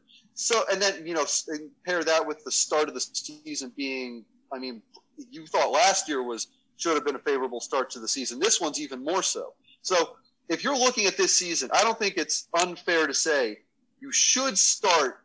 No, no, not, not, not should. You need to finish with at least six wins if you want this season to be seen as acceptable. And if ever there was a year to have your what Minnesota had last year in competing in any kind of uh, in any kind of regard, because don't forget, Minnesota had a good year last year. They also had a very favorable start to that season. So if you're ever going to have a season kind of like they had, it's going to be this one coming up for you. They had some You know, close that doesn't mean wins. They had some close wins early against some scrub teams too, and then they, They figured it out. They figured it out. Yeah, they they, I they think did. it's a They had- fair. Uh, go ahead. no, no, I was, you, no, you go ahead. No, you go ahead. Uh, Oh, I think it's a fair comp. By the way, I, I, I love Zoom, but I hate how that constantly happens. And I'm not just It's talking tough. about you guys, all over, right? Because there's like a three second lag, Mhm. and then you know we just kind of free form it, so it's like whatever, and then suddenly all three of us talking at once. Anyways, um, oh, I think it's fair to say Illinois could be Minnesota of last year this year, in all areas except one. I think Brandon Peters could be Tanner Morgan because I don't think Tanner Morgan's that great what is he like the seventh best quarterback in the Big Ten? That's not asking too much. I think the weapons he's throwing to. What did he have? Bateman and who was the other guy? Johnson. Well, I I, don't thought they remember. Minnesota had pretty good receivers last year, didn't they? But then Right, again, you should right. you should But, um, have decent receivers and good tight ends. Well, I'm saying like the combination of Bebe, Ricky Smalling, and Luke Ford should be able to at least be a comp to Bateman, right? I mean, don't even don't you're throwing out Daniel Barker, who's had more proven than Luke Ford. Yeah. Yep. And then their, their running backs weren't great, but they had a steady crop of them. Their defense was not awesome, but it caused turnovers. My I whole point is the, the, the one area that's different is PJ Fleck and Lovie Smith. Yeah, and I right? mean, and this, and, and if you were to tell me a couple of years ago, obviously, I think we'd all be in this boat that PJ Fleck is the guy you want over Lovie Smith. Boat. We'd all roll our eyes. But I mean, like, I mean, you just got to look at it. PJ Fleck is made for college football, and he has been getting that program up and going. And uh, no, I think you're right, Trevor. I think in this situation, it's a, it's something where you look at it and say, I mean, PJ Fleck is the kind of the guy that you want at the helm um, if you want one of those kind of quote unquote like magical run seasons that Minnesota had last year. Harry, to that point, PJ Fleck is sort of like if a, a TV show or a movie about a college football team, he would be the cliche head coach character that would drive me crazy because it's just like manufactured in a lab. He is the most coachy coach, and yet it works because you got to keep in mind you're talking to 17, 18 year old kids, and this sort of Adderall fueled energy works for them. They like that. They like all the idiosyncrasies. And um, to his credit, you know, he has turned Minnesota into, you know, what the hottest program in the Big Ten West, which it sounds kind of silly, but if you think about the mix of recruiting and on field success, it's remarkable what he's done in a short amount of time. And Yeah. I think that is a factor that we are underrating because the jury is still out on Lovie Smith and his staff. It just simply is. I know there was the four game win streak, and we can't take that away because, for one, that would be unfair. And for another, there is enough talent on this team that could replicate some of what made that four game run work in the first place. But I just think that there are far too many concerns specifically defensively. We don't know what that defensive line is going to look like. And the system itself, we saw even in games like at Iowa last year where you competed, right? You competed and you had a shot, but man, when Iowa wanted that 20 yard deep slot right in the middle of the field, not a problem. Time and time again, the California game was like that on steroids. It's there is there are weak spots in this defense that unless you change things, opponents are just going to go crazy with it, just like Eastern Michigan did at the beginning of the year at Michigan will. State. Michigan State until you got a bunch of takeaways. And that's the key, Trevor. You've hit on it. And I know that we're kind of beating a dead horse with this, but I, I think that anyone that says that this is the year, you are also presuming that the turnovers are going to be at the same rate as they were last year. And I don't think that is likely. So then how Well, do you offset that if you don't get that amount of turnovers? You're either presuming that the turnovers are going to be just as frequent or that the defense is going to take a massive step forward in terms of actual talent. I think it's and th- this is might be even crazy to say because it's just with any other situation, any other coach, you would never think this is the case. You would assume or presume, I don't know, the same word to me, that the defense taking a step forward is more likely than turnovers. But even though turnovers are something that kind of seem like they're fleeting, this is the only coach where you would say it's kind of something he goes for consistently. And Yeah. I mean, I could I could see it. I could see it. Don't get me wrong, taking a step back, but it's not like we've had too much evidence of Lovie not getting turnovers before. Even in his worst seasons, he's gotten turnovers. But Harry, all it takes, and as a Bears fan, this is where I'm going back to that. And even as a Bears fan, with the last two seasons, how you went from the 12 and four year to a eight, was it eight and eight or seven and nine? I forget. But his last season, he was ten and six. well, but I'm saying even the last two Bears teams under Ryan Pace and with that defense, when he went from oh, oh yeah, yeah, yeah. uh, the guy at Denver now, who's the coach? That was Uh, Fangio. Yeah, Fangio to uh, Pagano, and the only difference really wasn't the scheme so much as it was you just didn't get the takeaways. And I, I've seen it all too often as a Bears fan that defenses relying on the on the takeaway. They can come back the next year and still be pretty good at it, but it won't be good enough. And my fear is this: we what if last year was the year? And what I mean by that is last year was the year where everything worked out, and that your ceiling in that context was still six and six. And I mean, then it was the year that everything worked out. yeah, and it still was a six or six and seven was your final record after the bowl game, which I understand the injury concerns and all that. But that also leads to another part that I know Brightweiser and I talked about. In year five, this is your roster. Every single college football team de- deals with injuries. And even if Illinois had a slightly higher uptick in frequency of injuries or injuries to key players, that's just the way it is. So you would hope by year five they can withstand that. But unfortunately, I don't think there's enough depth on this roster. So you're counting on health, you're counting on takeaways. Either one of those things goes away, you are not going eight and four. Probably aren't going seven and five. And I, there's a reason why Vegas says five wins. There's a reason why Athlon and all these magazines are going to have Illinois probably sixth or seventh in the Big Ten West because they aren't buying it. And I, I just caution Illinois fans to think that, all right, we've been building towards something. No, maybe last year was the peak. It might have been the peak last year. It might have been, but I, the, and the thing I get back to again is that we have been looking at this year as the year that you take, you know, the next, or, or this is kind of like the year what we said it should be. And and to your point, Carp, about the Bears, you know how the turnovers kind of went down, and that led to a four-game drop-off. That kind of, I mean, that I'm I'm trying to make the point that with Lovie, it's the only coach I've seen where the case can be made that turnovers are the consistent thing. It's never been, I've never seen it be the case. It's weird. It's a weird thing. It's never been the case for any other uh, football team or coach that I've seen. But Lovie, I don't remember a time where he didn't get takeaways. And if, and if you're, t- and if you're asking me to say like maybe even between, uh, will the takeaways, you know, stay consistent versus can they stay healthy? I'm saying even in that case, it's more likely you keep the takeaways than you do against, um, or, or do maybe even rather than uh, stay healthy. It's just something that it seems like it's the one thing he does consistently more so than anything else. They will continue to take the ball away, but the margin of error is razor thin. So if they take the ball Oh, away, yeah. so if they take the ball away a few less times, or if they get Unless three less, better. Unless they're actually better, right? Or, or unless they Yeah. get uh, you know, three less defensive scores than they did last year, which I think they led the nation in defensive touchdowns, if I recall. But you know, all those crazy numbers on defense in terms of takeaways. That's right. That what can offset it is the defense itself improving. That is a possibility that, that until I see it, I can't buy into it because I've just Yeah, seen. No, yeah. I, I've seen this uh, story before, and I think you look at Lovie's first few years at Illinois, where they would get those takeaways early. And Harry, you always love the early season random stats. Oh God, the most blocked field goals of Right. any team in the nation. We- We're so great at that. And then you get into the Yeah. meat of the Big Ten schedule, and then you just see things kind of equalize, and you aren't taking the ball away as much as you used to, and then the real flaws in that defense are on full display.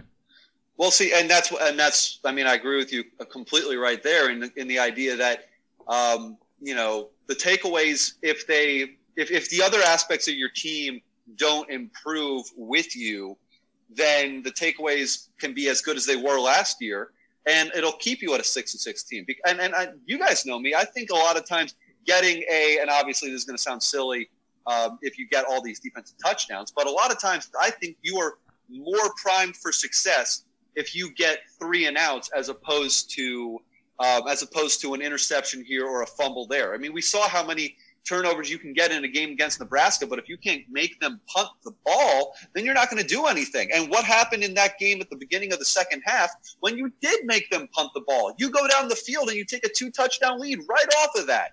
But then uh, for the rest of the game, the uh, the fluky interceptions, the fluky fumbles, all they have to do is rebound, come back, and say they can't stop us. We just have to hold on to the ball. And once you're kind of aware of that, because a lot of the times turnovers do take place when the other team has a split second of maybe not paying complete and total attention to holding on to the ball, um, which is going to happen. People are, are human and people are going to maybe carry it a little bit more loosely throughout the course of a game. And Lovie Smith's defenses take advantage of that. But once they start to notice that, hold on to the ball, then it's up to your defense to actually be able to stop them. So I do agree. You need you need to improve defensively as far as actually stopping them. Have more games like and this is maybe a fluke because of the conditions. Purdue. Have more games like Purdue. You know, stop them. You had what two turnovers in Purdue, which is still a good game. You had the defensive touchdown, um, which was kind of like caught at the five and walked in for five yards. So that one you can kind of take with a grain of salt. I'd say but Iowa. Still, Iowa too, Purdue and Iowa, because you did well. Actually, Iowa's yeah. In Iowa, you stopped them, you held them to 19 points, and you didn't get any turnovers. That's that's a good defensive game. Yeah, that's fair. And uh, that shows that's why the Iowa game was one of the more encouraging losses. And we talked about it immediately after that game was done. We came down the basement and did a podcast about how, hey, you know, that, that feels pretty good.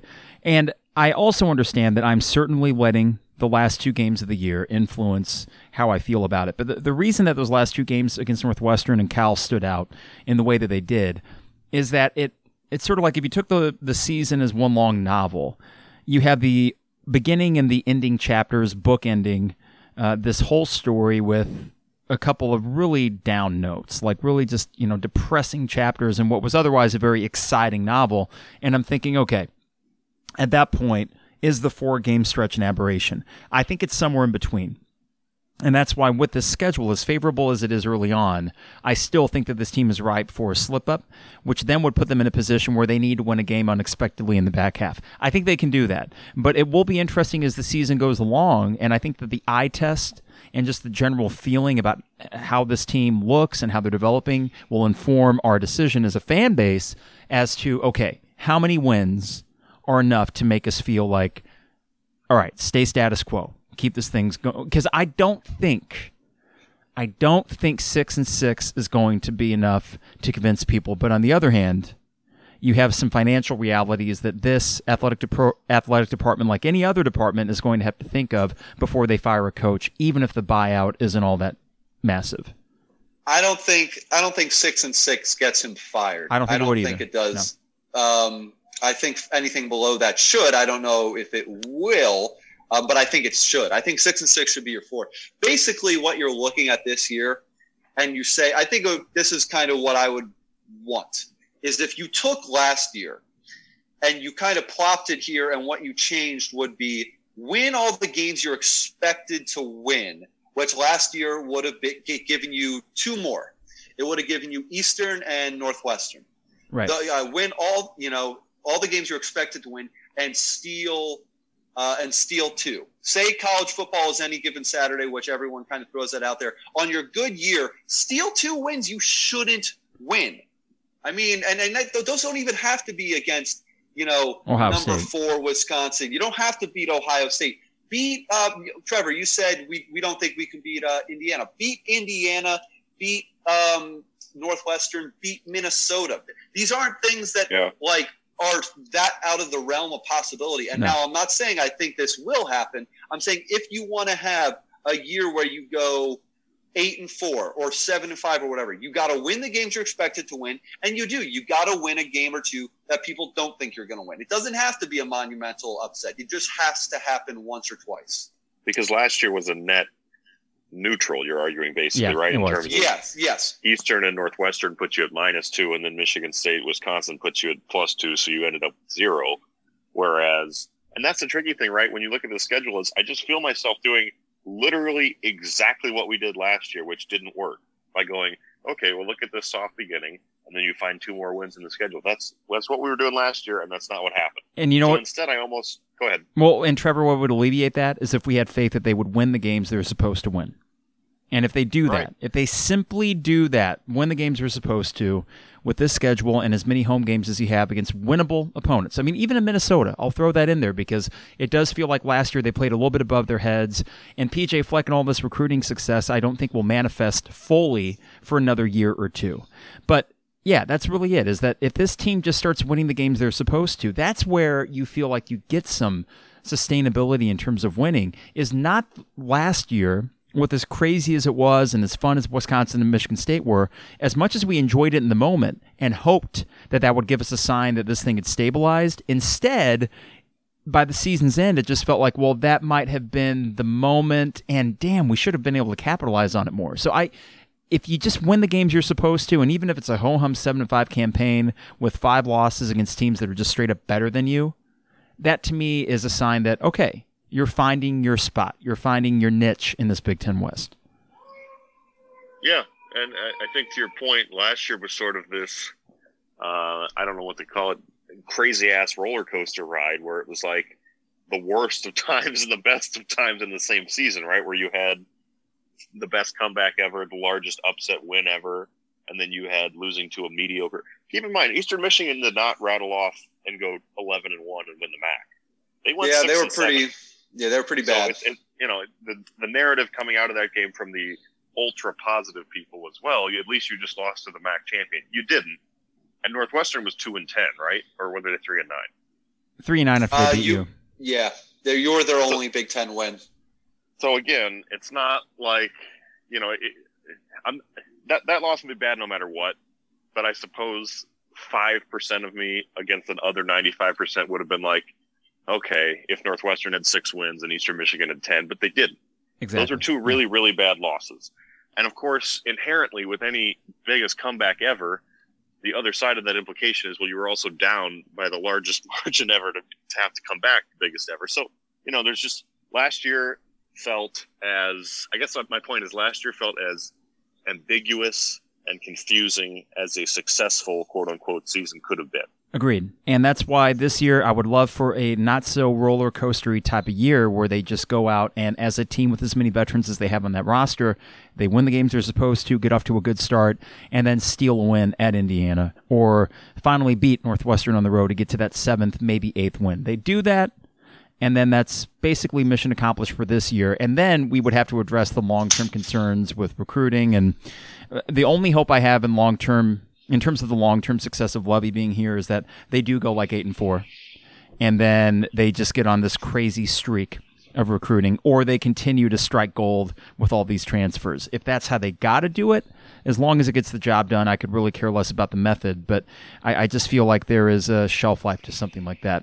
Uh, well, Go ahead, Trevor. I'd have to feel no. I just I'd have to feel like if you go eight and four, let's say you win the bowl game, I'd have to feel like I mean, even if you're just as lackadaisical and bad at recruiting as possible, a, a, bowl season with six wins followed up by a bowl season with nine wins. I mean, you'd have to be trying not to be good at recruiting. I would then, hope. Right? I would hope. You'd think so. And uh, on that note, we'll wrap up here so you guys can go enjoy your. I mean, it's just gorgeous outside. Is it, is it nice where you're at, Harry? Is it beautiful outside? Uh, it is, but again, I got to work. So oh, right, I mean, I mean, when you're when you're in the middle of the building that I work, you can't really tell when it's night versus when it's day. Oh, that's kind of sad. Well, yeah, anyway, it's, you know, it's, uh, it's the working life. Thought. Hey, June third yeah. is Wednesday. Football players, men's basketball players coming back to campus between the third and the eighth. I think that's the sort of staggered return for everybody. So, what that tells me is there will be sports there will be games come hell or high water. They're going to have a college football season this fall. And as a sports fan, I'm down. I'm down for it. Um, as uh, the ethical considerations, there's plenty to talk about, but uh, we could either talk about that now, Harry, or we can just kind of address it as it happens. I said everything I needed to say last. And you said it well. I, I appreciated I'm, your perspective on it. Hey, luckily yeah. they won't have any distractions like cams being open, right? So they exactly. can stay nice and safe. Yeah, right. Which they don't uh... have any any distractions like other people on campus to communicate with. You know, so at least there's that. You, you, know, I, I, run through campus uh, during summer vacation, anyways, because it's a ghost town. Even though there's still a few thousand students left, but today there was this pack i say pack like they're wolves or something. There was this pack of young college students with coolers and they were heading somewhere. And again i get it. It's a beautiful day. They want to probably hang out with some friends on a balcony. I'm past the outrage point with things like that but we'll see. I, ho- I hope that for illinois and any other school doing this that they clearly know the risk involved but there's just simply too many economical concerns for them to say all right guys don't bother coming back, and the season's going to be post. No, they they are going to get these games in, and that's why they're bringing the players back when they are. Yep. Yeah, yeah, yep. That's that's that's their point of view on it, isn't it? Yep. uh, never going to agree with it. Just you know, I, you guys know that. Uh, it's a double you know, standard. Doesn't doesn't matter what I think. You know, I'm just you know a former student athlete in of, of myself. But what does that? What matter? do you know? Yeah, come on. What do I know? what do I know? I have no authority on the matter. Yeah. All right. Well, Harry and Trevor, So ridiculous. hopefully by the time we come back next week when I talk to you guys, there will be a Major League Baseball agreement. I know Harry's chomping at the bit for some baseball talk. Hopefully, uh, the NBA, because it sounds as if mid July, I think they'll return. That is a little more the date- finalized. The date that I think Woj had announced or announced had reported was I think July 31st. Or did it move to the 31st now? Okay, it went from the 15th That's- earlier. that's- Yeah, the 31st is the last date that I had seen. And actually, the MLB thing is interesting. The MLB thing is interesting simply because there's nothing to talk about, and it seems like uh, seems like the owners are trying to screw over the uh, the players. And and Trevor, I told you this, and Carp, I'll tell you this right now. I, this is my hot take. I don't think the, the, the owners even care. The owners have so much money in the world that if like from their point of view, I could see them all saying, I don't care if there's any baseball this year. We have plenty of money. We're going to offer you this terrible deal. And if you don't want it, that's too bad for you. You get no money. We have plenty of money. I think to your point, Harry, and this is what's going to be an, a, a really interesting litmus test as these negotiations go forward, and if they stall and if they fail, you are going to see a very stark line between pro player and pro owner. It's going to be political. It's going to be partisan. I will be interested to see for the independents, so to speak, if they are more pro player or pro owner, because we will never know for sure unless the owners release their financial records, which they are not by law required to do. But I know the union is asking for more details about their financials. But if we were to find out the true extent of how much money they do have, Harry, I'm in, I am in total agreement with you that we would think, "Are you serious?" That Oh, you yeah, could These guys are, are multi-billionaires. You got to think about it this way. I mean, they had to be beyond rich. I mean, we think rich, we think a couple million dollars, we think living in a mansion. These guys are beyond billionaires to the point where they can't kind of exist where this is their main source of income. This is their toy. If their toy doesn't operate, they have all their other sources of income to, to supply them over the course of the next year. They don't worry about this. easy for me to say, Harry, but as someone who's never owned a business, okay, that's full full disclosure. Never owned a business, not very good with money, but I'm thinking, okay, owners, you're gonna take a loss this year. You just are. But is that really the point? The the blowback. If there's not a season this year in the midst of all this, and they decide to not put a season on simply for, oh, you know, we don't want to spend that much more money, even though we're going to probably incur a bit of a loss in the budget that's going to piss people off. Regardless of pro owner, pro player, that would be something akin to the 94 strike and how it took another three, four years for people to get back to a sport that right now is already third behind the NFL, obviously, and the NBA. If Major League Baseball wants to ingratiate themselves, especially with younger fans, this is just, this would be a disaster. I hope they figure it out just because I want to watch it and uh, Yeah. I'll I'll come back next year if they if they wait. I'll come back next year and I'll still be watching the games. But in terms of people actually going back to the games in the first place, no, it, it'll be a while, and that's sort of like the NHL and how long it took them after what was the strike 98, 99? No, no, there was one in 0405, and then there was a lockout a couple of years ago. But the one in 0405 canceled the Stanley Cup, and um, I mean, I, yeah, I mean, these, these this is a situation right now where the MLB. I mean, it seems like to me, and Trevor, I told you this, the owners gave this deal proposition to the players to basically paint the players as the bad guys to make the players say no we don't like this deal and then in the public eye make them seem like they're greedy when really it's i mean i'm, I'm on the player's side with this. I mean I, at least from what i understand with the whole sliding scale is absolutely ridiculous. You have the best players in the league going from making 30 plus to making under 10 how does that make any sense? Yeah, it's not being paid what they're worth for one, and for another, it is you're asking these guys as humans to make concessions in terms of health and safety, probably not being able to see their families as much as they would, obviously, in a normal season. These are concessions that they have to make to their daily lives. Now, listen, in the grand scheme of things, with the way the economy is going, 40 million people out of work, I understand that most people don't want to hear that crap. And they want to say you're millionaires and all that. But at the end of the day, these guys, I, I've always hated the argument that entertainers and athletes, they make too much money. When I'm thinking, the revenue that they generate, this is what they are owed.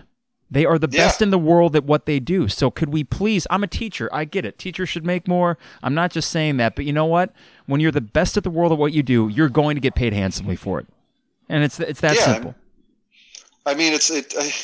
yeah, these athletes are getting paid too much. Okay, well, then stop paying to go see them.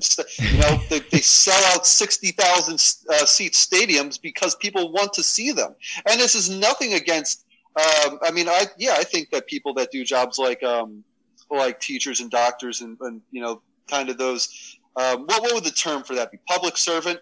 Is that the term for that? I, I get. I know what you're getting at, but yeah. yeah, yeah. Right. So, so that those kind of professions, yeah, I think they should make uh, more money than they do. But it, let's be real; it's not like um, you know sixty thousand plus people are going to pay to go see a teacher teach a class every day, like like these guys are able to able to do on a uh, pretty much you know in baseball almost a daily basis. So, I mean, what, what are you saying then? If, if they shouldn't make all this money, then where should the money go? Then you're basically saying money goes what to the owners, the owners who are already making billions of dollars. So no, the, the idea that these players shouldn't make what they're making is ridiculous. Trevor, closing thought. I think Trevor may have dipped out for a second. No, no, no. Sorry, I was zoning out because someone texted me that uh, someone on the Facebook group for Chambana said there was going to be a riot downtown in, in like an hour. So I was just reading Oh crap! Let's go. There's not going to be a riot at two o'clock in the afternoon in downtown that. Champaign. Well, they said uh, Target just closed in Champaign for the rest of the day precautionarily. I I The imagine Target. I imagine the most puny Target riot in the history of Target riots. I, there's not going to be a riot in Champaign, but I, I think now, Trevor, you've encouraged me to check out Spotted in Chambana, which is one Someone hell of a did Facebook post group. on there. Yeah, that Okay. that thing is uh, wow.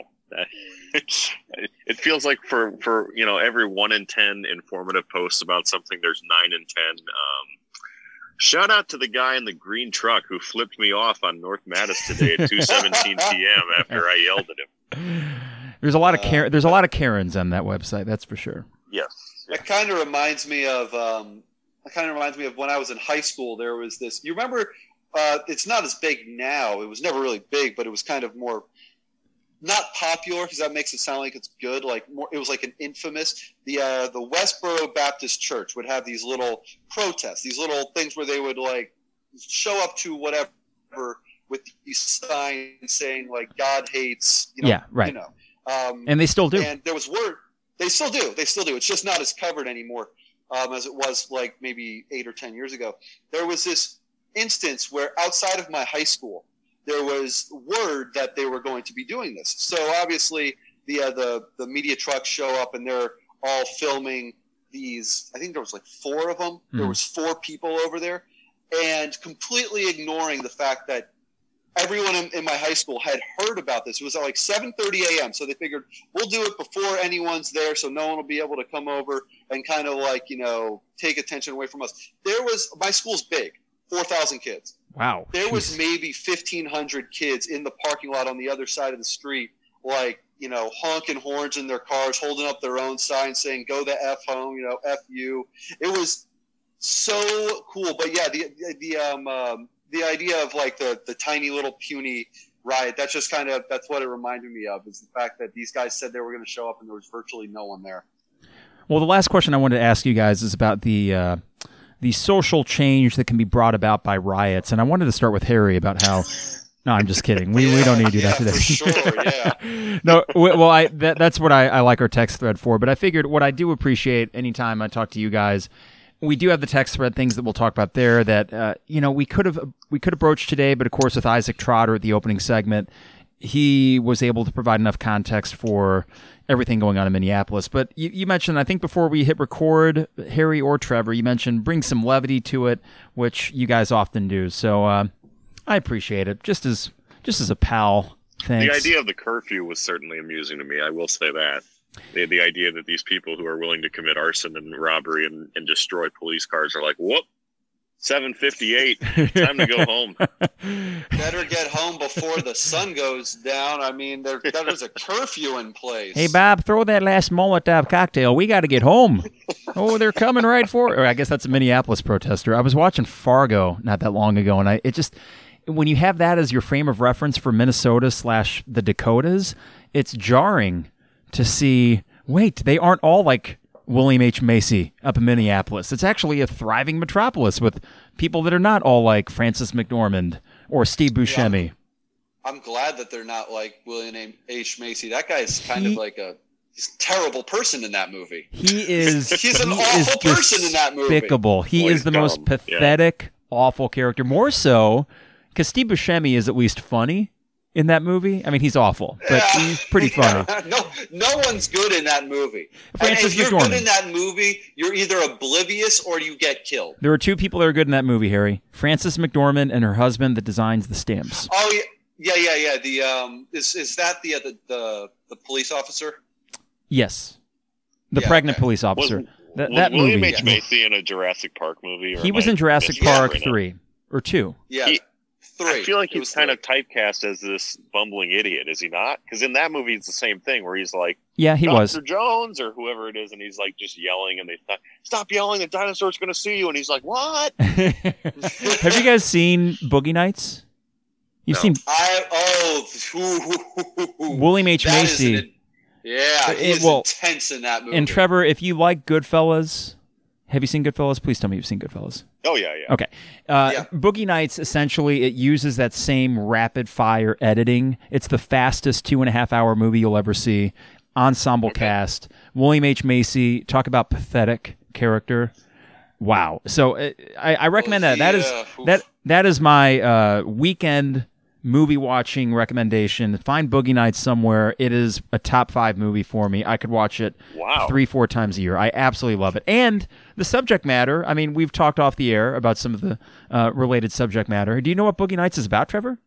I have no idea, and I don't know why Harry's going. Uh, that's because the last scene in Boogie Nights is uh, ooh, it's it's a big reveal if you know what I'm talking about. yeah, Just Trevor. do a quick little googly here. See, here's what's going to happen. oh no! on that note, Nights. Trevor, you can text us your thoughts on just the synopsis alone. And Okay. watch it this week. You will not regret it. It's one of my all-time favorites. Amazing soundtrack, um, good, good cast, great direction, and uh, I'll Oh, let you figure. wow. Yeah, right. All right. Yeah. Okay. Okay, check it out. Yeah, good for him. boys- is it, is it uh, it's Mark Wahlberg, right? It is Mark Wahlberg and William H Macy, Julianne Moore, Burt Reynolds, Heather Graham, Don Cheadle. Uh, oh, John C. Reilly as Mark Wahlberg's buddy, Reed Roth, Reed Rothschild. It's weird seeing him in movies where he's not basically the stepbrother character. Yeah. Because I mean, I wouldn't go as far as to say John C. Reilly's a great actor. He's but, good though. I mean, he's good. I saw him in this movie a couple weeks ago, Magnolia. He was Oh, that's the same director.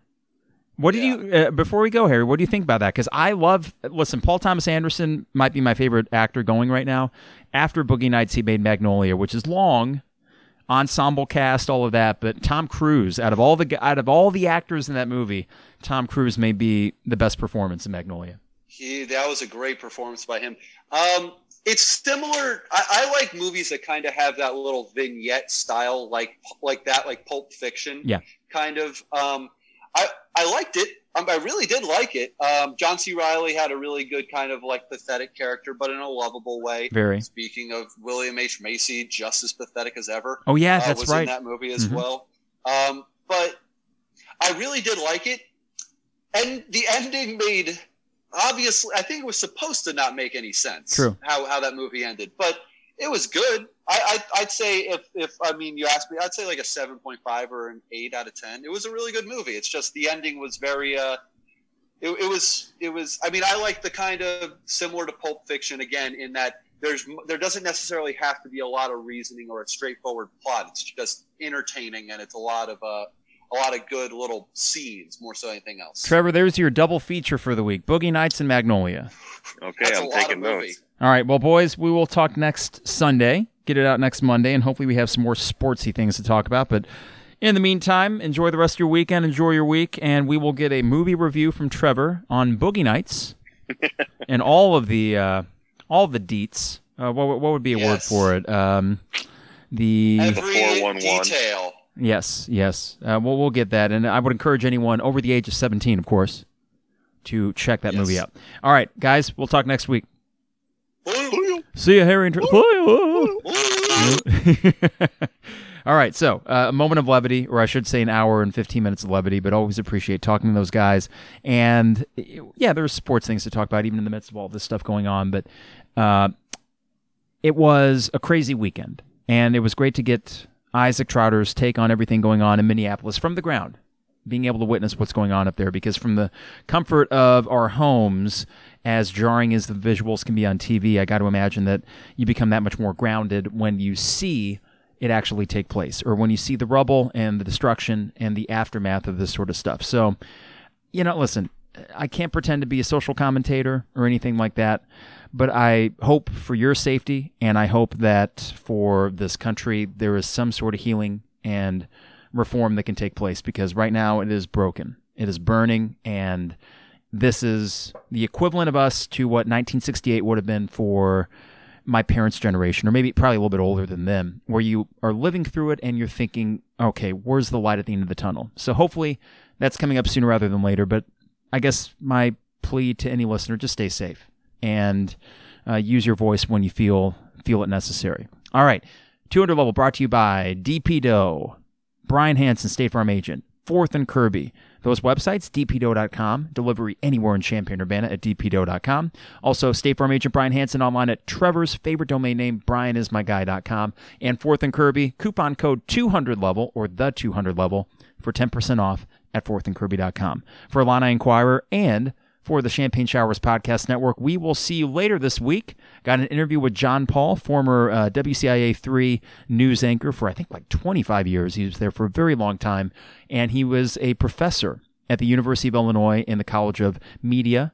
And I don't know if I actually had a class with John Paul, but I know that we interacted a few times when I was a student there and a little bit afterwards.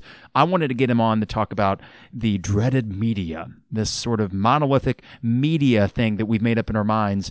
There's more nuance to it. He's going to be able to put a much better and more nuanced voice to all these issues about news media, especially its coverage during these insane times. So excited for that conversation. And yes, sports, always.